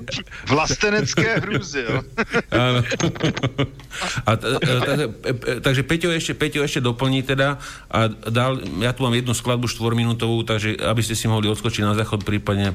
Takže Peťo, môžeš doplniť a, a páni, budeme sa teda počuť potom za, za 4 minútky, OK? Dobre, nech sa páči. Dobre. No, takže Peťo, ja môžeš ešte doplniť? Som mal prozbu, ja mám prozbu na pánov, aby vysvetlili poslucháčom, čo je to moderovaný a reflektovaný reaktor, že moderátor nie je Martin Nikodým a reflektor nie je svetlomed, ale treba z nejaká odrazná plocha. Nech sa páči. Počuli ste ma? Dám, dám, dáme, tak skúste teda ešte zareagovať a potom si dáme tú pauzu. Aha, tak eh, moderátor je aj teda pán Nikodým samozrejme, ale moderátor v tej reaktorovej fyzike a reaktorovej technike je istá látka, a môže to byť teda látka, ktorú si môžeme teda obrazne, ja by som rád použil nejaké obra, obrazné predstavenie, lebo to môže byť pomerne komplikované. Predstavme si, že častice v tom reaktore, ktoré behajú, si predstavíme ako biliardové gule na stole. narážajú do seba a je tam aj nejaká špeciálna, teda, špeciálny dej, teda keď padnú do, gule, do tej diery, môžeme si to predstaviť, že nastáva akt štiepenia. Keby sme chceli, keď tie gule lietajú moc rýchlo, tak tá pravdepodobnosť, že padnú do tejto diery na biliardovom stole je pomerne malá, pretože sa môžu odraziť a podobne. Keď chceme trafiť tú gulu, tak je dobré, aby bola pomalšia a na to, aby bola pomalšia, môžeme použiť nejaké médium, v ktorom sa bude táto gula pohybovať. Predstavme si, že by sme dokázali na ten biliardový stôl naliať med. Pre predstavu. Ten med bude istým spôsobom spomalovať uh, túto gulu na biliardovom stole a tým zvýši pravdepodobnosť, že nastane to štiepenie alebo pád do diery. Toto je veľmi obrazné, ale pre poslucháčov myslím si, že veľmi užitočné. A práve v tej reaktorovej technike sa, pre, sa na moderáciu, na spomalovanie tých neutrónov, čiže tých gúl na biliardovom stole, používajú rôzne látky. Môže to byť teda ľahká voda, ťažká voda, a môže to byť grafit a podobne. Samozrejme sú tam aj ešte ďalšie efekty, ktoré, ktoré na to vplývajú, ale toto je asi to hlavné.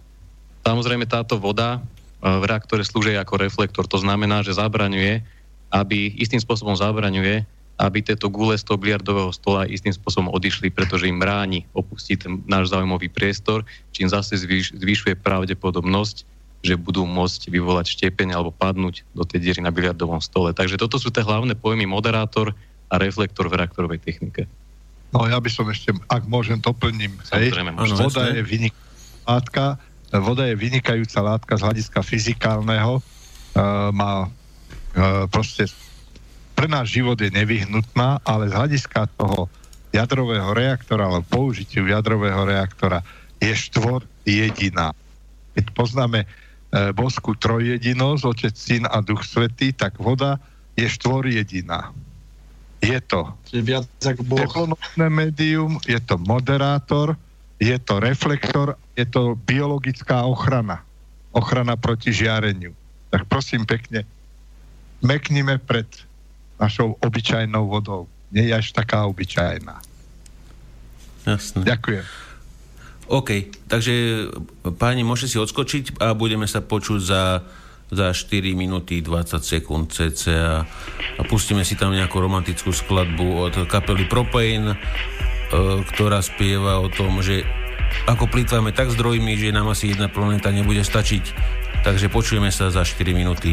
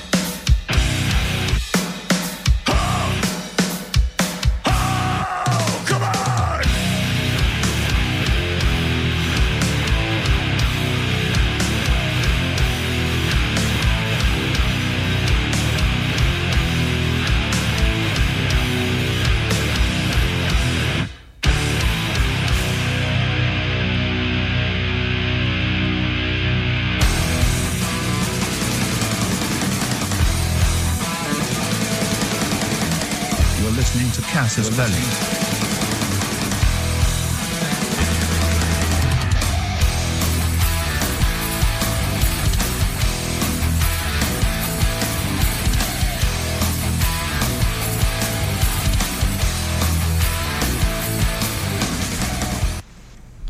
Takže pekný večer všetkým poslucháčom Slobodného vysielača od mikrofónu štúdiu v Mijave. Vás zdraví Palo Galelia z Pepe a pokračujeme s reláciou Kasus Belli, v ktorej sa venujeme jadrovej energetike a dokonca aj jadrovým zbraniam už skoro hodinu a pol. Takže e, páni, teraz by sme sa teda vrhli na tú tému, e, ktorá vyprovokovala nás, aby sme túto reláciu spravili ohľadne, ohľadne tých e, palivových tyčích, ktoré sú na Slovensku nejakým spôsobom prelobovávané E, slovíčko, ktoré som v živote nepoužil, teraz som náhodne. E, takže dal by som slovo Tonymu do štúdia v Blave a on má obrovskú prípravu na to spravenú, takže bolo by škoda ju nevyužiť a máme, máme nejakých 30 minút, takže uvidíme, koľko stihneme, prípadne ak budú páni e, potom do, do budúcna, by sme to nejakým spôsobom doklepali. Takže Tony, máš slovo. Dobre, ďakujem. Takže, čo sa mňa týka, ja by som chcel uh, nejaké detálnejšie pohľady, uh, technologický pohľad Spojených štátov alebo Západu na reaktory a Ruska a potom by sme sa preniesli k tým palivovým týčiam, ale najprv by nejaký pohľad, že tie rozdiely prístupe. No takže e, tie jadrové reaktory, už tu bolo spomenuté, prvý jadrový reaktor bol e, spustený v Spojených štátoch 2.12.1942. Následne boli viaceré reaktory, viaceré konštrukcie reaktorov uvedené do prevádzky Spojených štátov vrátane rýchlych reaktorov, respektíve reaktorov na rýchlych neutrónoch. Prvý mm, jadrový reaktor na území bývalého Sovietskeho zväzu a teda aj Európy začal pracovať v roku 1945 v priestore terajšieho Kurčatovského inštitútu, e, čo bolo v tej dobe mm, na okraji, na okraji Moskvy a dneska je už je to veľmi blízko, alebo dá sa povedať nedaleko od centra Moskvy. E, tento reaktor pracoval istú dobu, hej, a bol to uh, urán grafitový reaktor, uh, niečo podobného, ako bolo v, tých, uh, v tom Chicagu, hej, chladený, chladený vzduchom. No a potom postupne nastali aplikácie ďalších reaktorov, vrátane čo aj ľahkovodných, potom boli ťažkovodné, experimentálne reaktory, to bola akože cez túto etapu sa prechádzalo až prišlo sa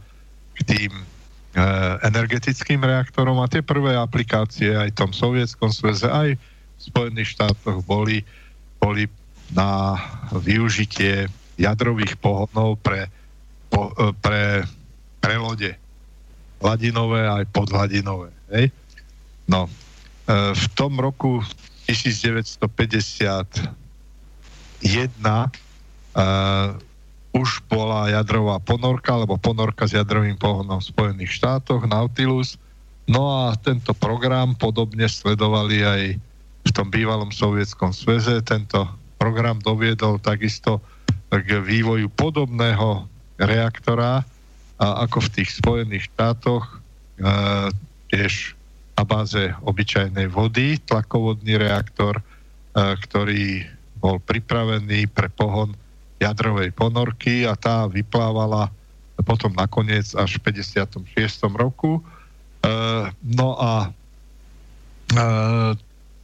tie aplikácie, tie aplikácie do toho sektoru jadrovej energetiky začínali, začínali alebo mali niečo spoločného s tým, že v tom, dajme tomu, Sovietskom sveze využívali tie urangrafitové reaktory na produkciu plutónia, to už som spomínal, v, lokalite Trojicka tam bolo 6 takých 100 MW reaktorov. No a na báze týchto reaktorov a skúsenosti s týmito reaktormi bol urobený prvý reaktor, pre, alebo bol urobený reaktor e, grafitový, chladený vodou na báze nízko obohateného paliva a bol v, uvedený do prevádzky 24.7.1954 v Obnínsku. To bolo proste vlastne len e, také sídlo výskumného ústavu, ešte tam málo ľudí bývalo, až potom sa to rozrastlo na takéto,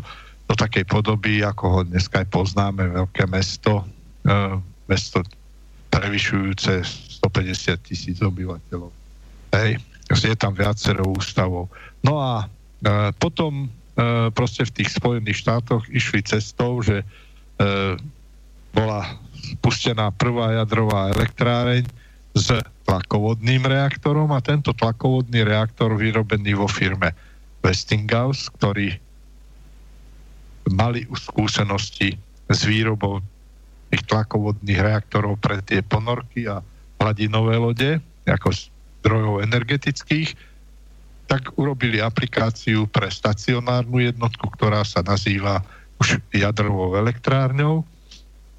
No a prvý takýto tlakovodný reaktor bol v tom sovietskom sveze vyrobený a aplikovaný vo, vo novovoronežskej jadrovej elektrárni tiež typu VVR.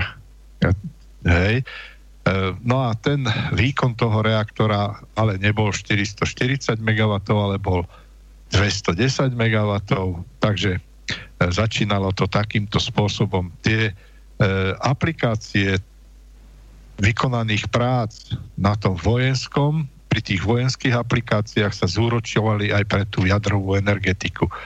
Keď si niekto myslel, že v počiatkoch jadrovej energetiky všet, všetci mali rovnaké šance e, navrhnúť, e, skonštruovať a uviezť do prevádzky jadrový reaktor, ktorý bude mať tie najlepšie vlastnosti z hľadiska ekonomického, z hľadiska prevádzkového, z hľadiska bezpečnosti e, boli samozrejme vec nerovné. Tie šance pre jednotlivé firmy e, nebolo rovné pre tie firmy, ktoré nemali predchádzajúcu skúsenosť s, so stavbou zariadení pre vojenské aplikácie, pre pohon tých lodí. Hej? Takže e, tieto firmy, ktoré toto robili, e, mali proste boli o niekoľko konských dĺžok vpredu oproti tým ostatným, ktorí sa chceli podielať o, o, o ten trh alebo aplikáciu svojich nápadov a umiestnenie na trh jadrovej energetiky vo svete. Hej? Takže tieto reaktory boli podobné, sú podobné, dokonca dokonca aj firma Westinghouse e, používala v prvopočiatkoch trojuholníkovú mrežu.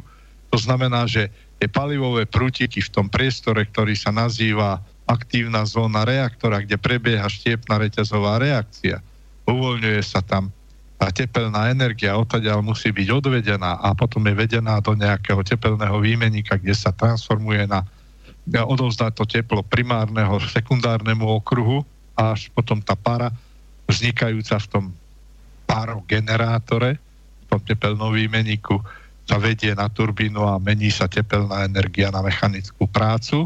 Hej?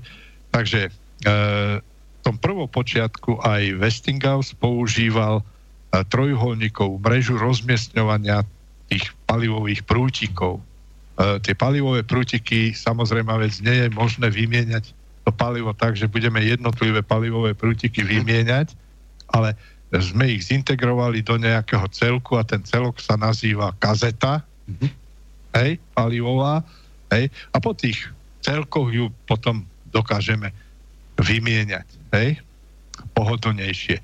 No a tak tá mreža bola trojuholníková pôvodne aj u Westinghouse, aj u tých e, výrobcov, e, predchodcov Rozatomu.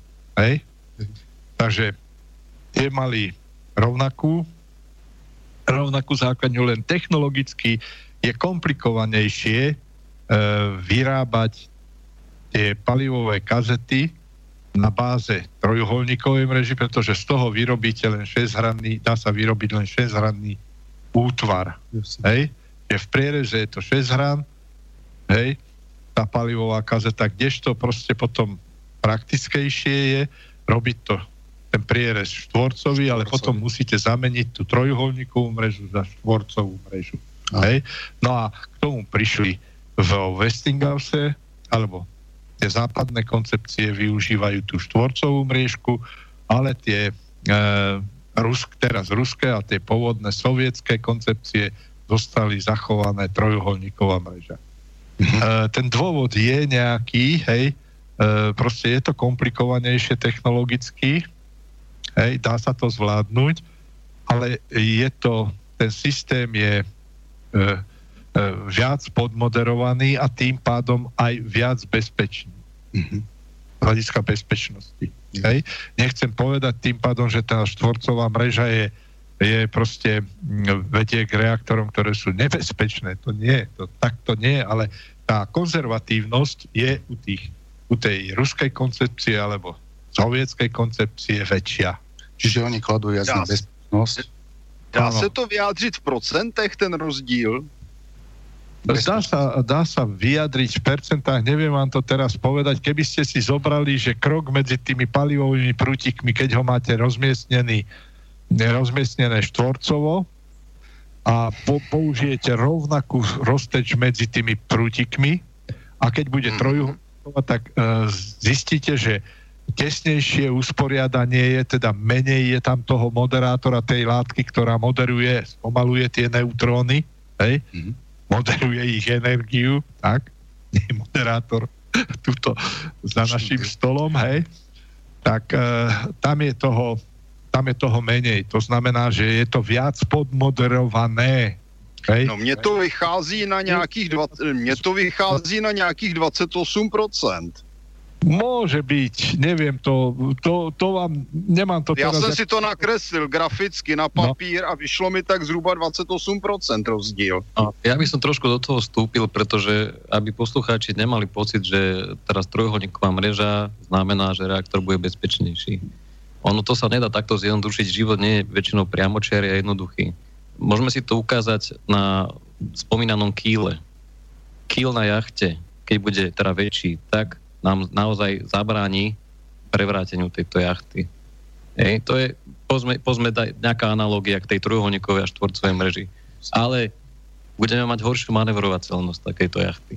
Čiže niekde, niekde pridáme, niekde ubereme. Tie javy nie sú samostatné, nie sú neprepojené, sú tam veľké interferencie medzi ďalšími náväznosťami. Čiže na dizajnerovi vždy jadrového zariadenia a konec koncov akéhokoľvek zariadenia uh, záleží, kde pritiahne alebo pôjde do bezpečnejšej oblasti a kde zase nie. A práve to umenie toho dizajnovania jadrových zariadení prihľadnutím na bezpečnosť je v tom navoliť správny, správny pomer jednotlivých kompromisov, ktoré urobíte. Čiže nedá sa to povedať, že teraz 28% je bezpečnejší takýto typ reaktor ako ten druhý, pretože následne, následne sú tam ďalšie náväznosti, ktoré v tej reaktorovej fyzike sú. Mhm. Dobre, ešte jedna vec by ma zaujímala, čo sa týka tých tyčí. Tie tyče sú z akej oceli? Som niečo počul o zirkoniových oceliach alebo nejakých špeciálnych oceliach?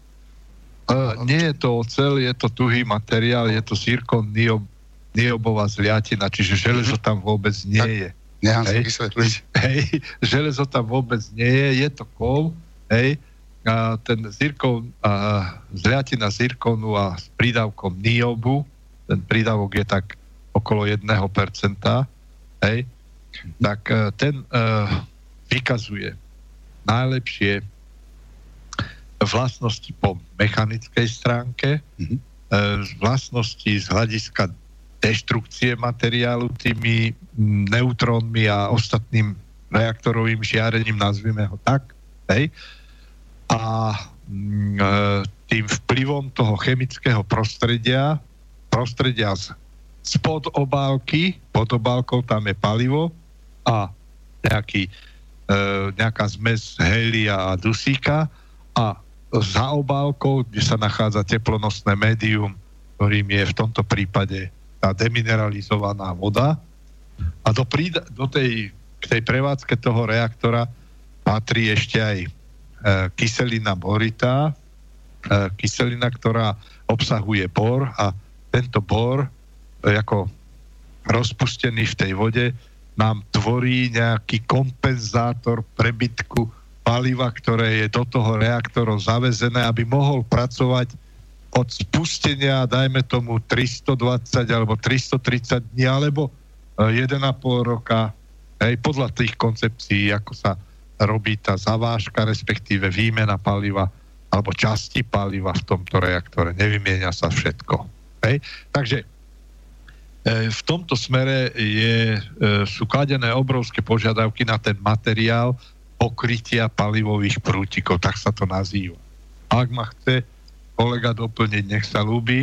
Ja by som možno doplnil na zaujímavú informáciu. Existuje veľmi pekná prezentácia práve Rozatomu, kde sa pojednáva o tom, že ten vývoj, e, samozrejme potom, ako nastala, nastali nezhody a studená vojna a výmena informácií medzi jednotými vedeckými týmami bol pomerne obmedzený. Samozrejme, boli nejaké neoficiálne spôsoby získavania informácií, ale je veľmi zaujímavé, že výskumné týmy na oboch stranách, na oboch stranách dospeli pomerne k rovnakým dizajnom, čo sa týka aj jadrových reaktorov, teda aj tých hlavných komponentov, ale aj použitých materiálov. Napríklad v našom v našich reaktoroch sa používa v podstate materiál S110 a v americké, na americkej strane je to zirkaloj, sú rôzne verzie. Ale už len podľa názvu je zjavné, že sa tam používa majoritné zastúpenie zir, e, toho zirkónu a e, používa sa tam aj ten niob, ktorý pán Haščík spomínal. Jediné, v čom sa tieto materiály líšia, sú primesy, čiže technologický spôsob prípravy týchto, týchto, tohto pokrytia. Hej. Čiže ja nehovorím, ktorý je lepší, ktorý je horší, ale veľmi uh, v podstate tieto snahy konvergovali k tým istým materiálom.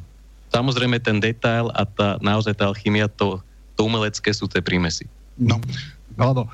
A v podstate je to, je to vysvetliteľné, alebo je to prirodzené, pretože e, ten problém, ktorý je treba zvládnuť, alebo ktorý, ktorý e, musia tie požiadavky, ktoré musí ten materiál toho pokrytia splniť, tie sú definované, tie, tie sú dané. Hej? No a tie základné materiály e, proste sa nedajú nejak ľubovoľne odmieniať. Hej? To splňujú tieto uvedené materiály. Báza, zirkon. Hej?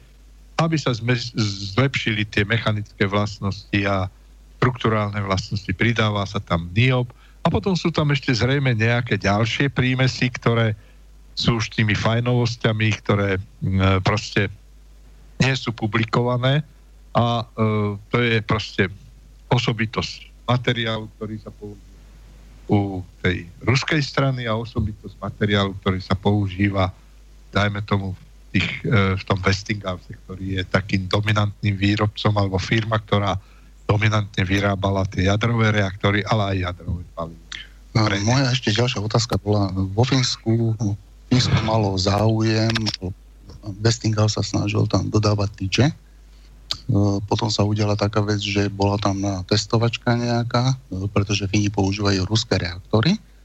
No a na Fíns, nezávislí Fíni si urobili po dvoch rokoch e, tej testovacej, alebo po roku a pol, tam je, alebo po nejakej lehote, si urobili analýzu tých tyčí e, ruských versus analógy alebo náhrady. No a tam Fíni nezávisle ako dokázali, dokonca aj zákaz vstupu Westinghouse tyčí do fínskych jadrových kvôli tomu incidentu, že opotrebovanie tyčí bolo veľké a e, proste nemá, pra- Westinghouse už nemôže dodávať tyče do Fínska. Ani, ani ako náhradu. Ja by som možno na to zareagoval. Neviem, či je to možno takýmto spôsobom interpretovať. Uh, z tých zdrojov, ktoré my máme, ktoré sú verejne dostupné, treba ešte možno podotknúť jednu zaujímavú záležitosť. Fíni sú veľmi špecifickým národom, veľmi, uh, kde vzdelanostná úroveň aj tá vedecká úroveň na vysokej úrovni. V podstate bola to jediná krajina v podstate spoza múru, ktorá ešte pred rozpadom Sovietskeho zväzu bola ochotná teda pristúpiť na, na vybudovanie a použitie sovietskej technológie, čiže technológie VVR, ale nebrali to ako Bernú mincu, mali k nej výrazné pripomienky a tento, táto jadrová elektráň bola na základe ich požiadaviek a aj vedomostí, ktoré mali z opačnej strany barikády upravená. Čiže oni sa snažia využívať to najlepšie zo všetkých strán a možno, že to bol dôvodom, nechcem, ja teda netvrdím, že to tak bolo, ale myslím si, že to bolo dôvodom, prečo pristúpili na to, že teda budú sa zaoberať aj analógmi, ako ste to vy nazvali, alebo mm-hmm. teda uh, druhými, uh, iným výrobcom palivových elementov. Toto prebiehalo, výskum alebo vývoj týchto palivových elementov prebiehal od roku 96 do 98 v British Nuclear Fuel Laboratory v Spojenom kráľovstve. No a následne teda uh, spolupráci s Westinghouseom medzi rokmi 2001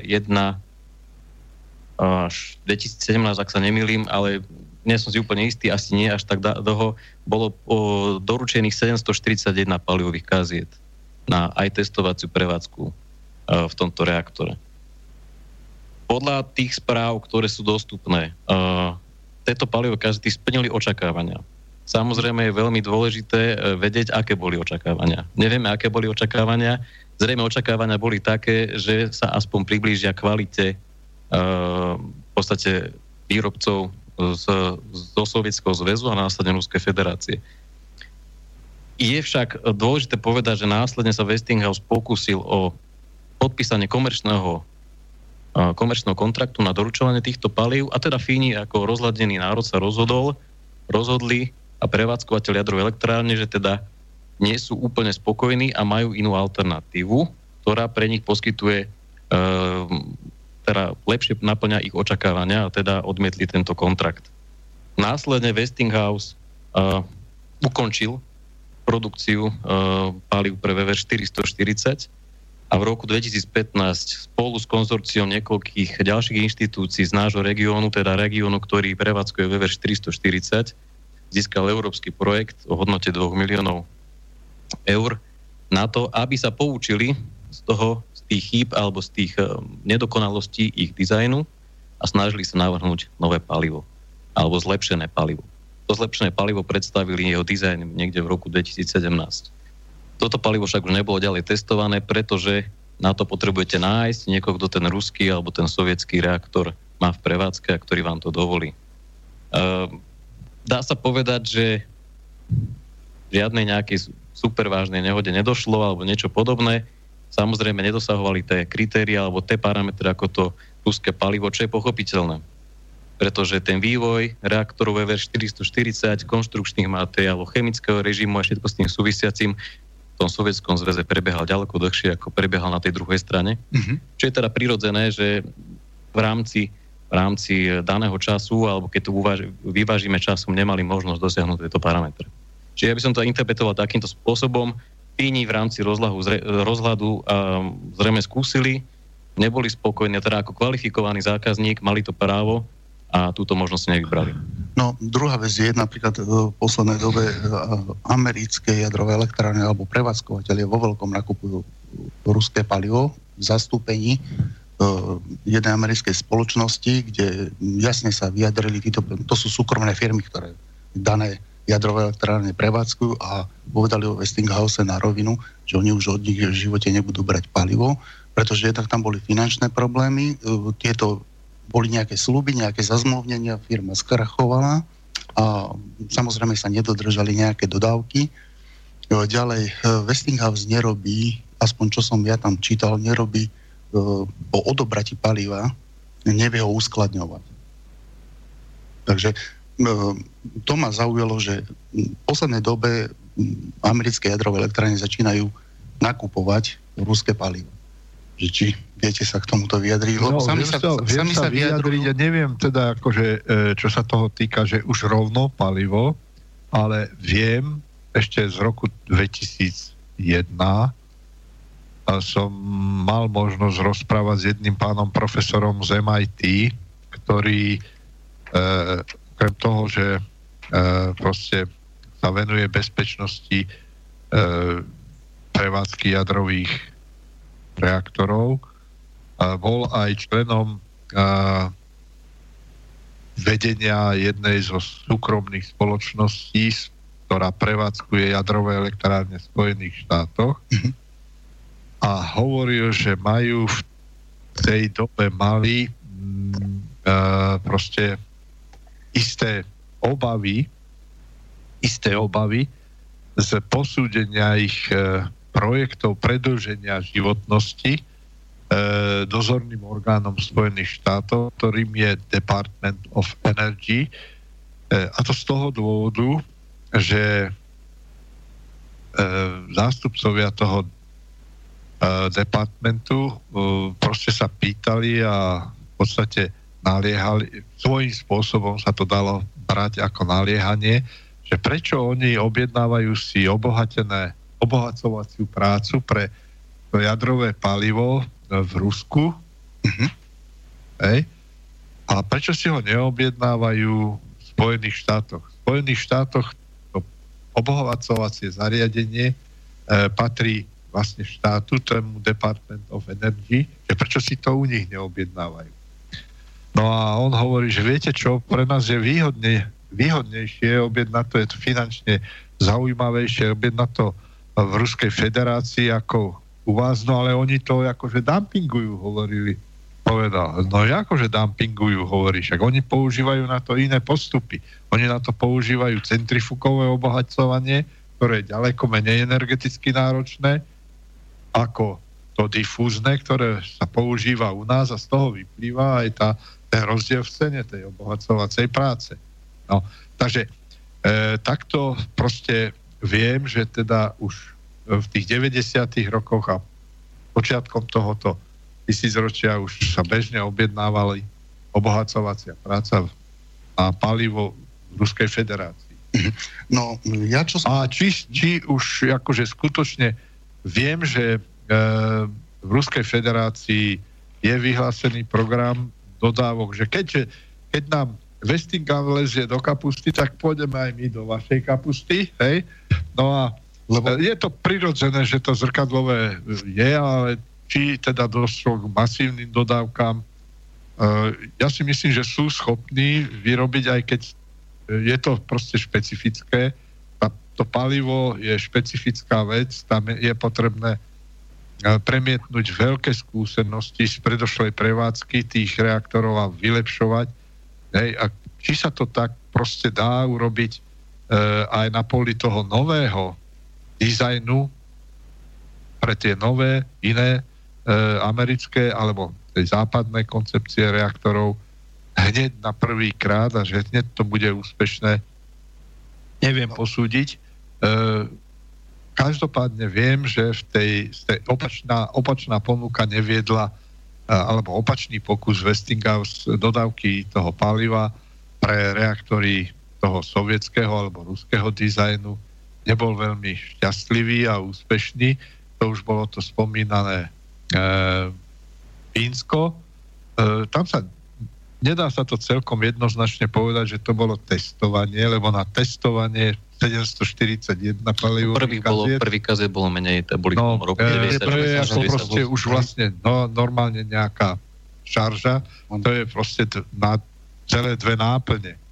No, dve závažky. Dve zápa- záva- kompletné závažky toho reaktora, hej, takže to bežne sa na testovanie používajú jednotky tých palivov, palivových kaziet. 6, možno 12. Hm. Viac sa netestuje. Hej? A potom to, potom to prejde kompletný cyklus toho vy, využitia alebo vyhárania v tom jadrovom reaktore a potom sa to testuje e, na radiačné poškodené, no a všetky možné e, veci a vyhodnocuje sa, mhm. vyhodnocuje sa, ako to palivo dopadlo z hľadiska tej prevádzky a bezpečnosti. Hej?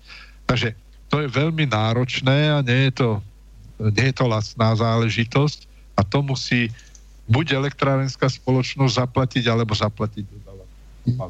Jasné. Ešte tam došlo aj také veci.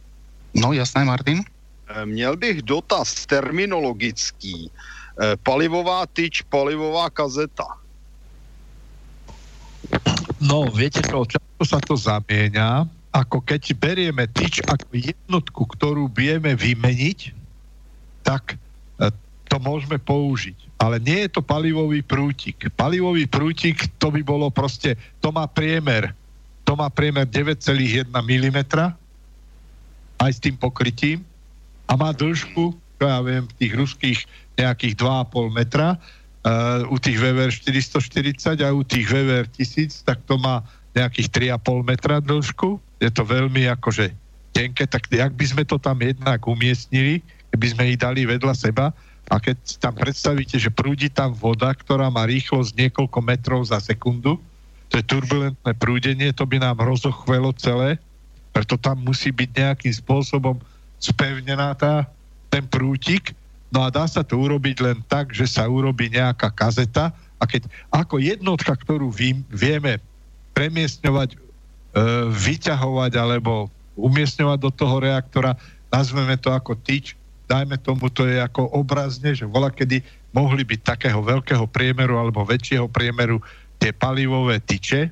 Áno, to pochádza trošku z iného konceptu reaktorov, takže no. pri tých VVR by sme mali použiť... Takže tak sa niekedy prenáša táto terminológia. Ja si myslím, že vhodnejšie je to assembly alebo kazeta, súbor. Súbor. Hej? Súbor. Súbor, súbor tých prútikov, palivových prútikov. Hej? Takže toto by asi bol tak mhm.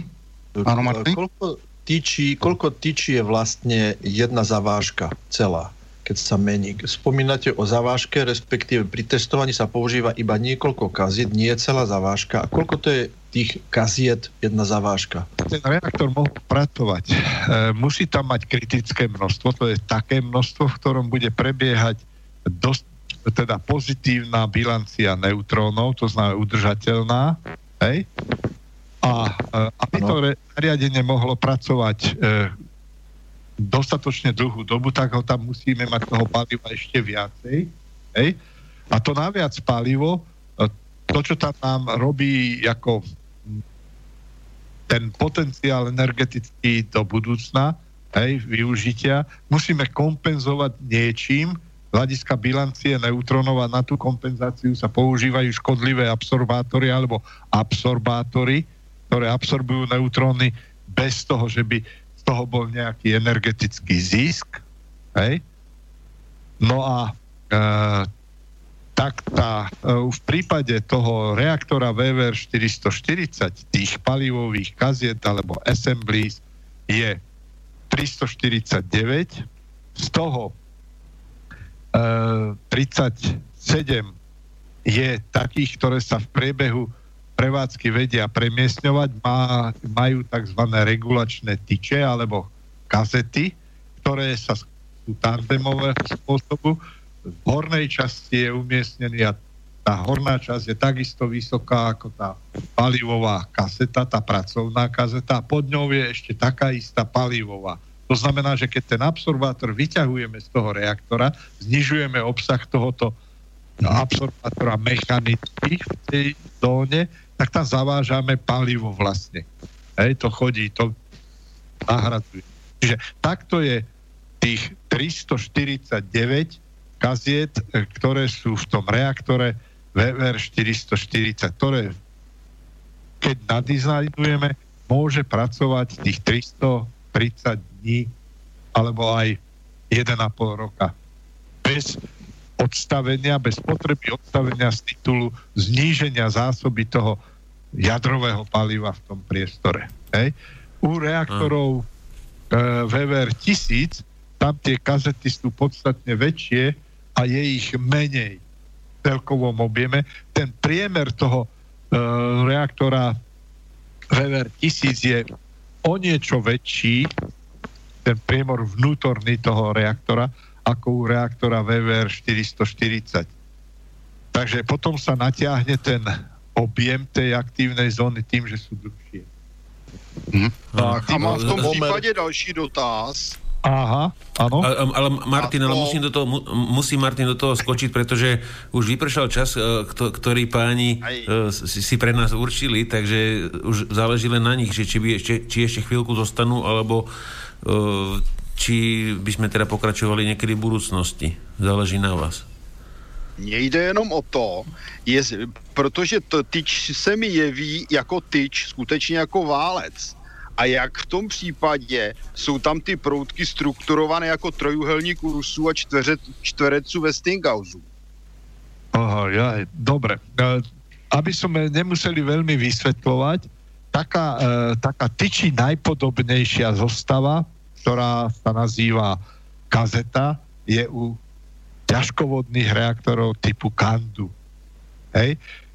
Tie majú 27 prúdkov umiestnených e, na sústredných kružniciach a tie tam sú tak umiestnené, že tiež tvoria tú trojuholníkovú mrežu, ale v tomto prípade tá moderácia neprebieha e, v tej kazete, ale tá moderácia prebieha za, za priestorom tej e, palivovej kazety, v, ktorá má tzv. vodiacu a, a v tej tá, tie sústava tých vodiacich rúr, kanálov, je umiestnená v nejakej nádobe, ktorá je bez tlaku, ktorá sa nazýva kalandria a v tej je tá ťažká voda. Tie neutróny teda prenikajú, preto majú prúdky, aby sme mali veľký povrch teplovýmenný. Pán Haščík, ja vám do toho trošku vstúpim. Otázka zrejme bola, alebo aby si posluchači vedeli predstaviť, ako je tam umiestnenie palivových prútikov v tej kazete. No. Stačí si predstaviť obal na vajcia. Keď tam tie vajcia uložíme a spojíme tie vajcia, niknú nám tam štvorce, že? Mm-hmm. A keby sme za tie vajcia dali palivový prútik, čo je tenký cylinder, ako pán Haščík spomínal, budeme tam mať naozaj pekne definované štvorce. A to je, to je presne tá štvorcová mreža. Aby sme z tých vajec alebo z tých prútikov vedeli poskladať trojuholníky. Aby sme posunuli druhý rad tých vajec o, polovicu, o polovicu vajca, o polovicu rozteče medzi vajcami, tak by sme dostali trojuholníkovú mrežu. Čiže toto je rozdiel umiestnenia paliových prútikov v paliovej kazete. Mhm. Takže je to propojení těch proudků. Děkuji. No, Vzdialenosť. Takže pozor na vajcia. no a ja mám ešte malú otázku k tomu. Uh, aký je pomer tých absorbérov ku počtom kaziet. Jeden absorbér na koľko kaziet je v prípade toho reaktora VVR? VVR 440, ja som spomínal, že má uh, 349 celkom miest, do ktorých sa dá umiestniť e, proste nejaká kazeta. Týchto 349 je 37 takých, ktoré môžu byť, keď sú zasunuté absorbátory a keď to vytiahneme, ten absorbátor, tak je v aktívnej zóne. Palivová časť toho, tej kazety, regulačnej, hej? A tých, ktorí nevedia premiesňovať, je zvyšok. To je 312. Hej? To znamená, to znamená, že keď chcem vypnúť reaktor, zasuniem všetky moderátory dnu a nie, tá reakcia postupne sa utlmí. Moderátor tam mám furt. A, pardon, absorbátory. No. Tie absorbátory, pokiaľ všetky sú zasunuté, tak... absorbátory, reaktor mám takzvané hlboko podkritický. Hej? Toto je zaujímavá terminológia, že reaktor je kritický práve vtedy, keď sa dosiahne vybilancovaná reakcia. Keď produkcia neutrónov sa rovná spotrebe neutrónov. Pán Hačík, pán Hačík, ja by som to možno, že začínam Zase zastávať, zasi, začínam zastávať pozíciu akého, akéhosi il, iluzionistu. No, ale rozumieme tomu. Bavili sme sa už o tom biliardovom stole. Tie absorbátory boli tie diery na tom biliardovom stole. Čiže keď, e, ako pán Našik hovoril, zasunieme absorbátor do zóny, znamená, že tie diery odkryjeme. Uh-huh. Čiže a tie gule nám začnú z toho stola proste miznúť. Samozrejme, nie je to len také jednoduché, máme k dispozícii ďalšie možnosti môžeme postaviť ďalších štyroch ľudí okolo stola, ktorí nám proste tie gule budú kradnúť. To je kyselina borita a atómy boru, ktoré sa používajú v tom chladive, čiže v tej ľahkej vode. A potom sú ešte aj ďalšie možnosti, ktoré už nechcem pripodobňovať, lebo neviem, či budeme mať dostatok kuchynských pomocok, ale toto je ten hlavný spôsob, ako dostať gule zo zaujímavého prostredia, čiže z toho nášho biliardového stolu že aby sme mali trošku predstavu, ako to Jasne. A, a, ale, ale s tým, že, s tým, že kým, kým to trafí do tej diery toho stola, tak to, to odráža a viackrát tým pádom vytvára tú a, tepelnú energiu, áno? Vede nám to proste ešte aj búcha do Dobre, možno Dobre. by som doplnil, možno by som doplnil, že vlastne rozpadom a, e, jadra uránu odlietajú e, tie gule, volajme ich, že sú to neutróny a tie neutróny sa snažia trafiť ďalšie jadra uránu, aby ich rozbili, ale, ale je tam dosť malá pravdepodobnosť, čiže tie, tie priestory medzi jadrom a elektrónmi je, je dosť veľký, takže strašne veľa elektrónov by uletelo, pokiaľ by sa neodrazili späť do toho priestoru. A no, keď ne... chceme tú jadru... Neutron, no, neutron. Áno. Takže... Neutron, tak. A keď ich chcem pozachytávať... V priemere, v priemere 2,5 neutrónu na každú jednu štiepnú reakciu a vznikajú ešte ďalšie dva fragmenty, ktoré sú radioaktívne. Tieto ťažké jadrá, to je ako, keď si rozdelíme ťažké jadro uh, uranu 235 na dve časti, tak dostaneme, keď si to uh, rozdelíme 236 deleno dvomi, tak to je 118. Hej? No.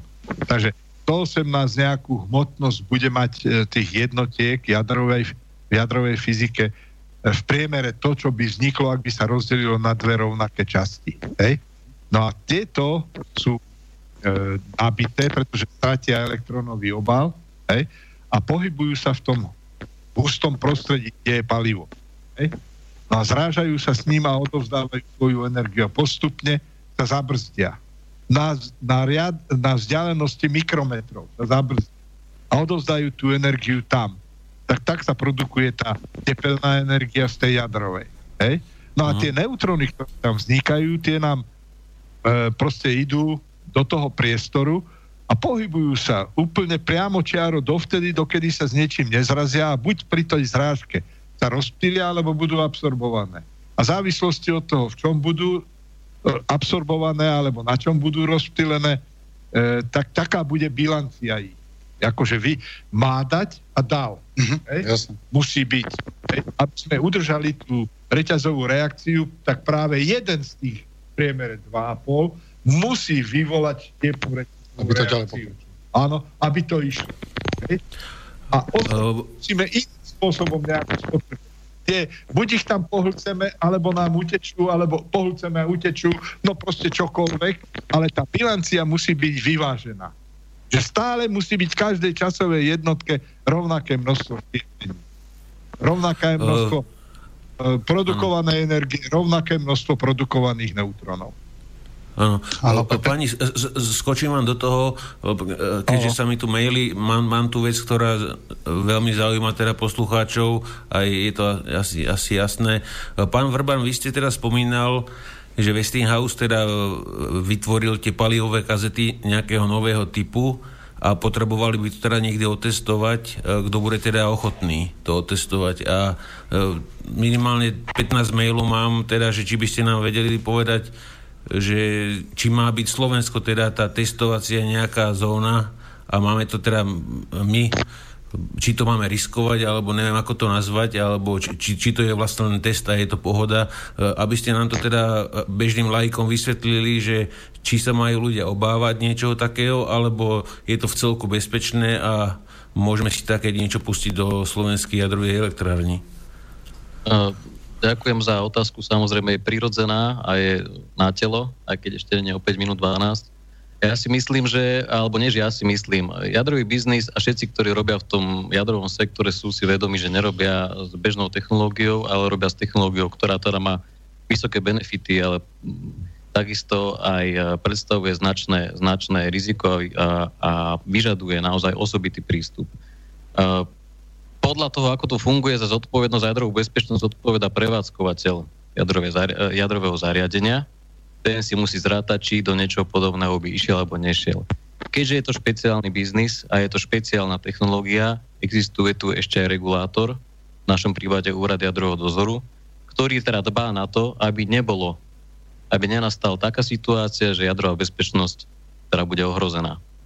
Samozrejme, že tá vedecká komunita, tá odborná komunita nedovolí, aby bol testované alebo aby bol do aktívnej zóny reaktora, ktorý je používaný na naozaj mierové účely, produkciu energie, e, použitý materiál alebo technológia, technológia ktorá sa volá napríklad, sa angličtine volá uh, FOAK, čiže First of, of uh, technológia. Čiže musí byť niekde prevenená. Bežne to býva tak, že výrobca paliva alebo výrobca technológie túto technológiu demonstruje na svojom území.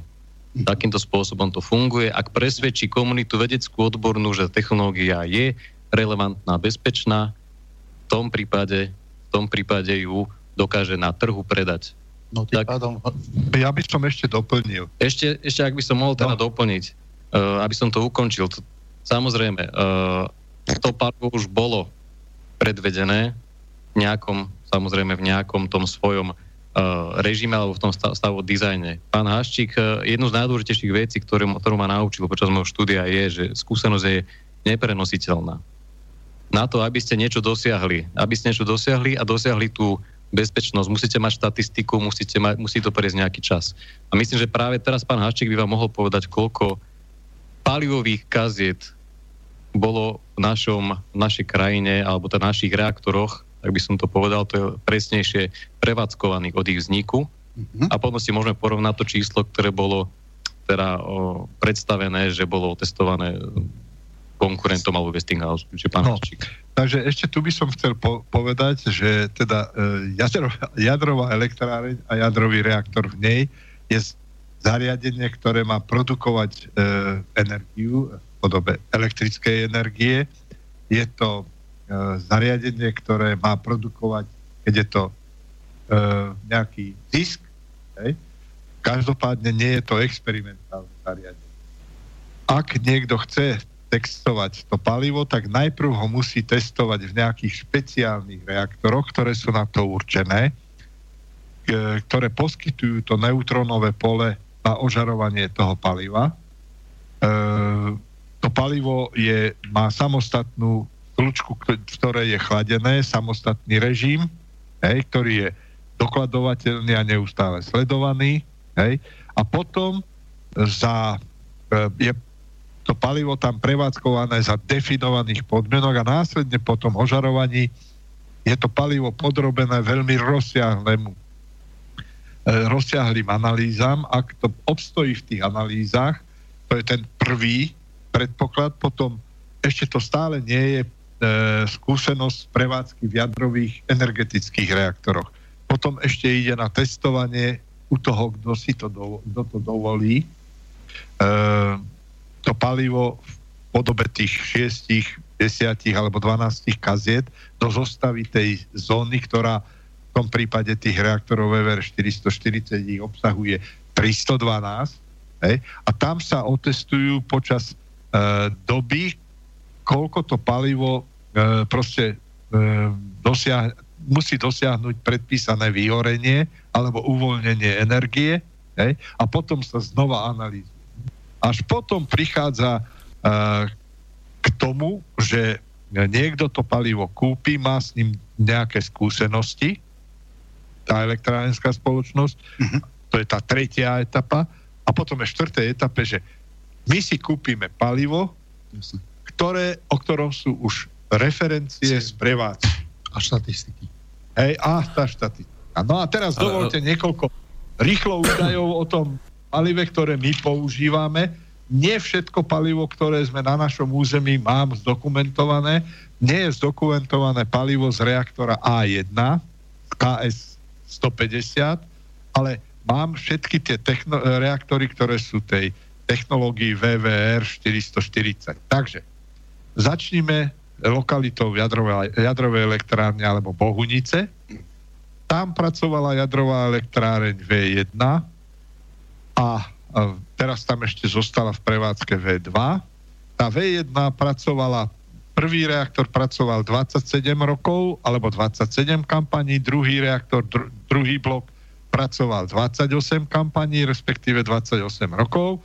Dohromady v tom prvom bloku bolo e, vyvezených 2519 palivových e, kaziet, teda bolo spotrebovaných a v tom druhom bloku bolo spotrebovaných 2624.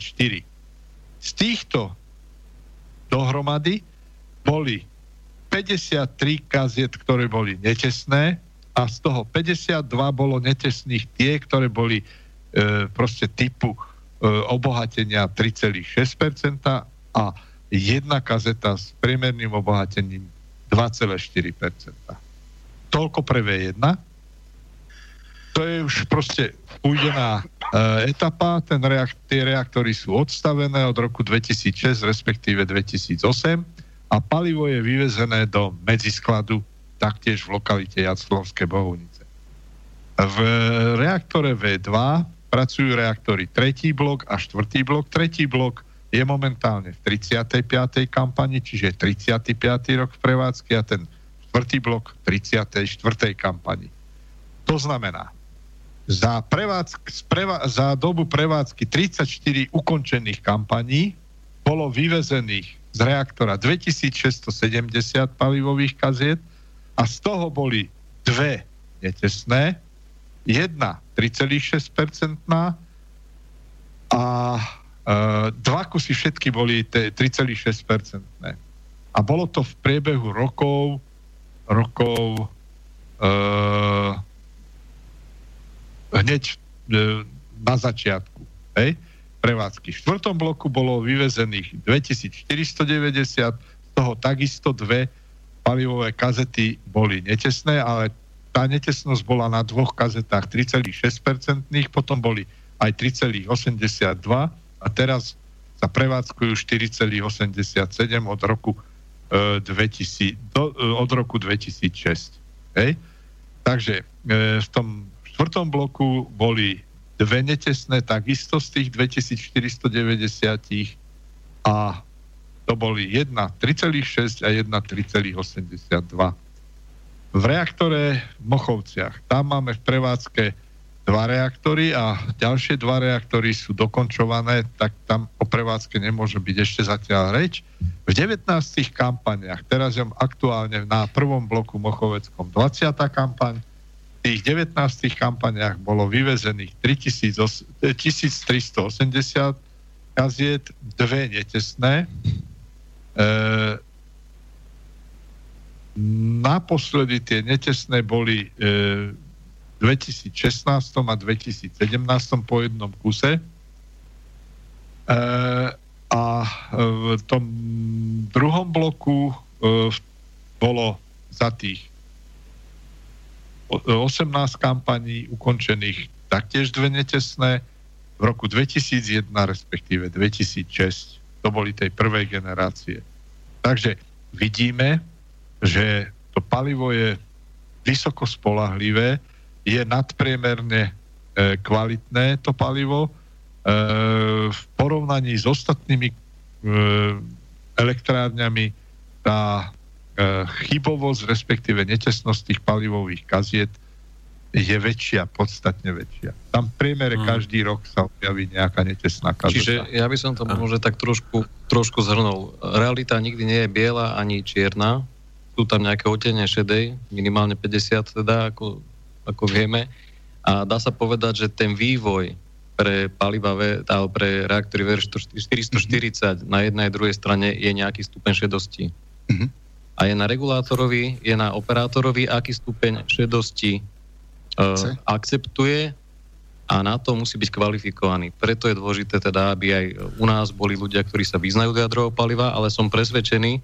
Som presvedčený, že každý jeden, ktorý pracuje v tomto odvetví, si uvedomuje svoju spoločenskú zodpovednosť a preto tá diskusia ohľadom šedosti je vyslovne a rízo technickou, technickou otázkou, žiadnou inou otázkou. Čiže žiadny, no. žiadny veľvyslanec. Nie, to, to pozor, pozor. To, ja by som povedal, toto je dôležité. Pán, pán Verban, pán Verban, ale... Dôležitú vec. Povedal by som, že vždy dobre mať diverzifikáciu na, na trhu, pretože trh takýmto spôsobom funguje. Vie tlačiť na kvalitu aj toho svetlejšie šedého, aj na kvalitu toho možno tmavšie šedého a nikto nepovedal, že v budúcnosti sa tie farebné odtiene nemôžu vymeniť. Preto ten trh je dobrý.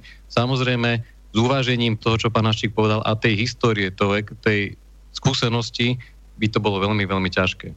Hej, ale je to pozitívne. Mať možnosti je vždy pozitívna informácia. Takže povedal som vám, aké sú skúsenosti s tým ruským palivom.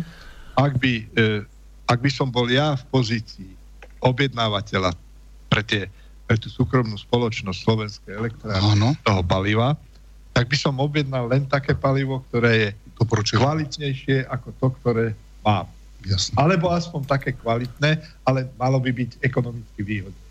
Jasne. A, a, a pani, mal, mal, by som, mal by som na vás poslednú otázku, potom vás už nechám pravdepodobne do tej 23. s nami už zostanete. E, pán Vrban, e, ešte sa spýtam na jednu vec, aj pán, pán Haštík. Pokiaľ mám dobré informácie, tak e, Westinghouse palivové tieto kazety sa používajú aj v českých jadrových elektrárniach dokonca v ukrajinskej elektrárni. Tam sa jedná o aký typ tých kaziet? Už ten, ten nejaký nový model, alebo oni tam už testujú, testujú ešte nejaké staršie palivo od Westinghouse. A je to Podľa na ruských reaktoroch. I Westinghouseovské palivo sa v Čechách momentálne nepoužíva. Je uh-huh. e, nejaká informácia, používalo sa podľa mňa v Temelíne do roku 2010. V roku 2010 bola ukončená, ukončený kontrakt z Westinghouse na dodávku jadrového paliva, to je pre reaktor VVR 1000. Hej? Uh-huh. A, a začala dodávka z Ruskej federácie. Nebola tam spokojnosť, boli tam isté problémy e, s tým palivom, ktoré bolo od Westinghouse.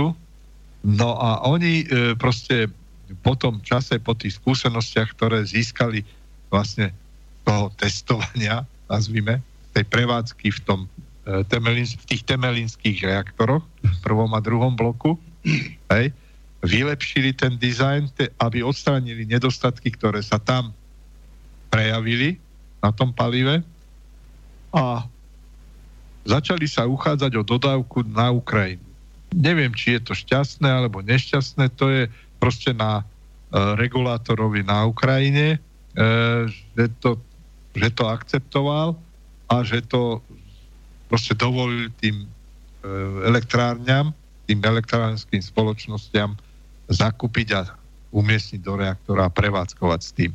Viem ale o tom, že toto vylepšené palivo uh, Westinghouse znovu ponúka Čes- Českej republike a znova hľadá cestu, ako by ho otestoval, ako by to, tú druhú etapu, čo som spomínal, tú druhú etapu, že zaviesť obmedzené množstvo palivových kaziec do reaktora, nechať ho tam ožiariť a potom ho podrobiť analýze. E, proste hlbokej analýze a až na základe toho potom e, by e, proste eventuálne prišla ponuka na dodávky toho paliva pre Českú republiku, pre ten reaktor Temelínsky. Hej? Takže ano. ja to tak vnímam. Uh-huh. A vlastne, neviem teda, či to, či to bola, máme, máme poslucháča na linke, tak dáme mu priestor, ešte máme to nech sa páči, môžete hovoriť, ale poprosím vás čo najrychlejšie, lebo máme už veľmi málo času.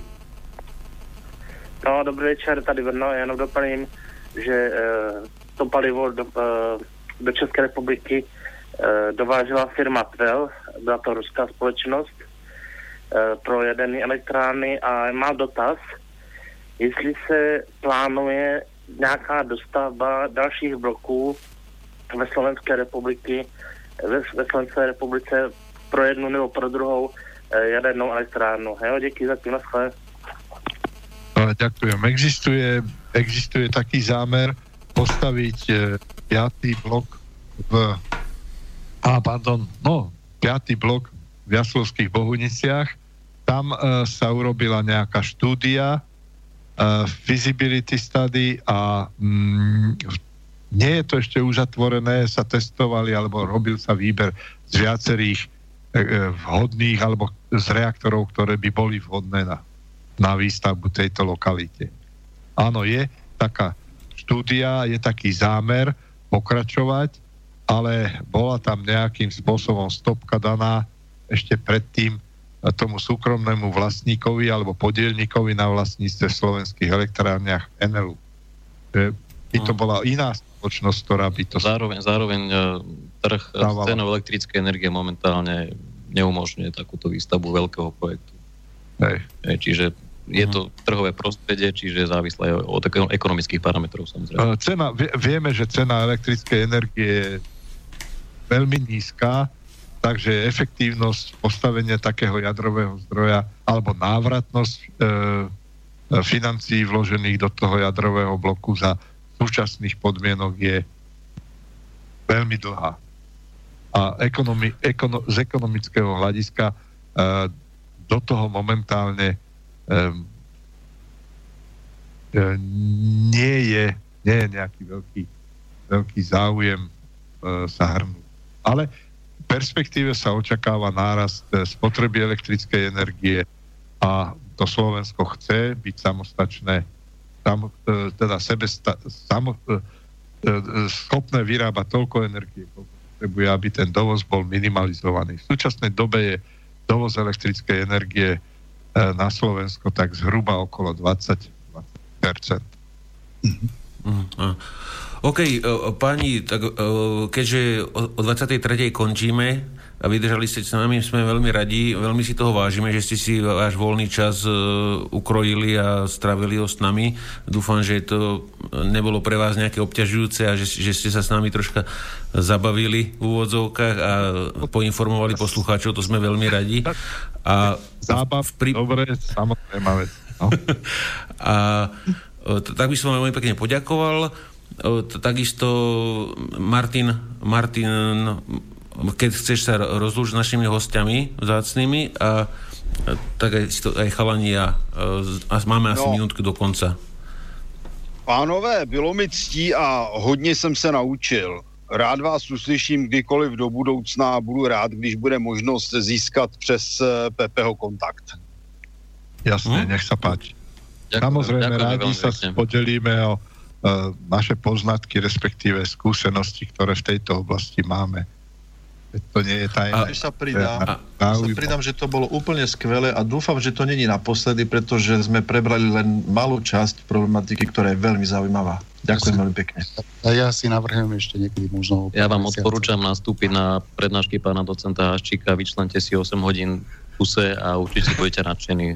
Takže, takže pán Haščík má na to talent aj myslím, že stále potenciál. Takže ešte pekný no, od nás. Ja, Braňo, s tými prirovnaniami proste sa na vás nechytám. S tým Áno, niekedy aj tie vajcia sú podstatné. Chlapci, ja, ja, ja, si, ja si dneska zajdem do kurníku a zložím si tam ten jadrový reaktor. OK, takže... Počujem, ja už si pozor na svoje. No. OK, no, takže... Bez vajec by neboli ani reaktory. Ja, áno, áno. OK. Ani Karlov takže... ani reaktor bez vajec sa to nedá. OK, takže uh, ďakujem teda páni, rozlučíme sa s poslucháčmi, budeme sa počuť o dva týždne a o dva týždne sa určite povenujeme aktuálnym udalostiam vo svete, čo sa nám deje na, na rôznych frontových uh, líniách. Takže dobrú noc všetkým a počujeme sa o dva týždne. Táto relácia vznikla za podpory dobrovoľných príspevkov našich poslucháčov. I ty sa k ním môžeš pridať. Viac informácií nájdeš na www.slobodnyvysielac.sk Ďakujeme.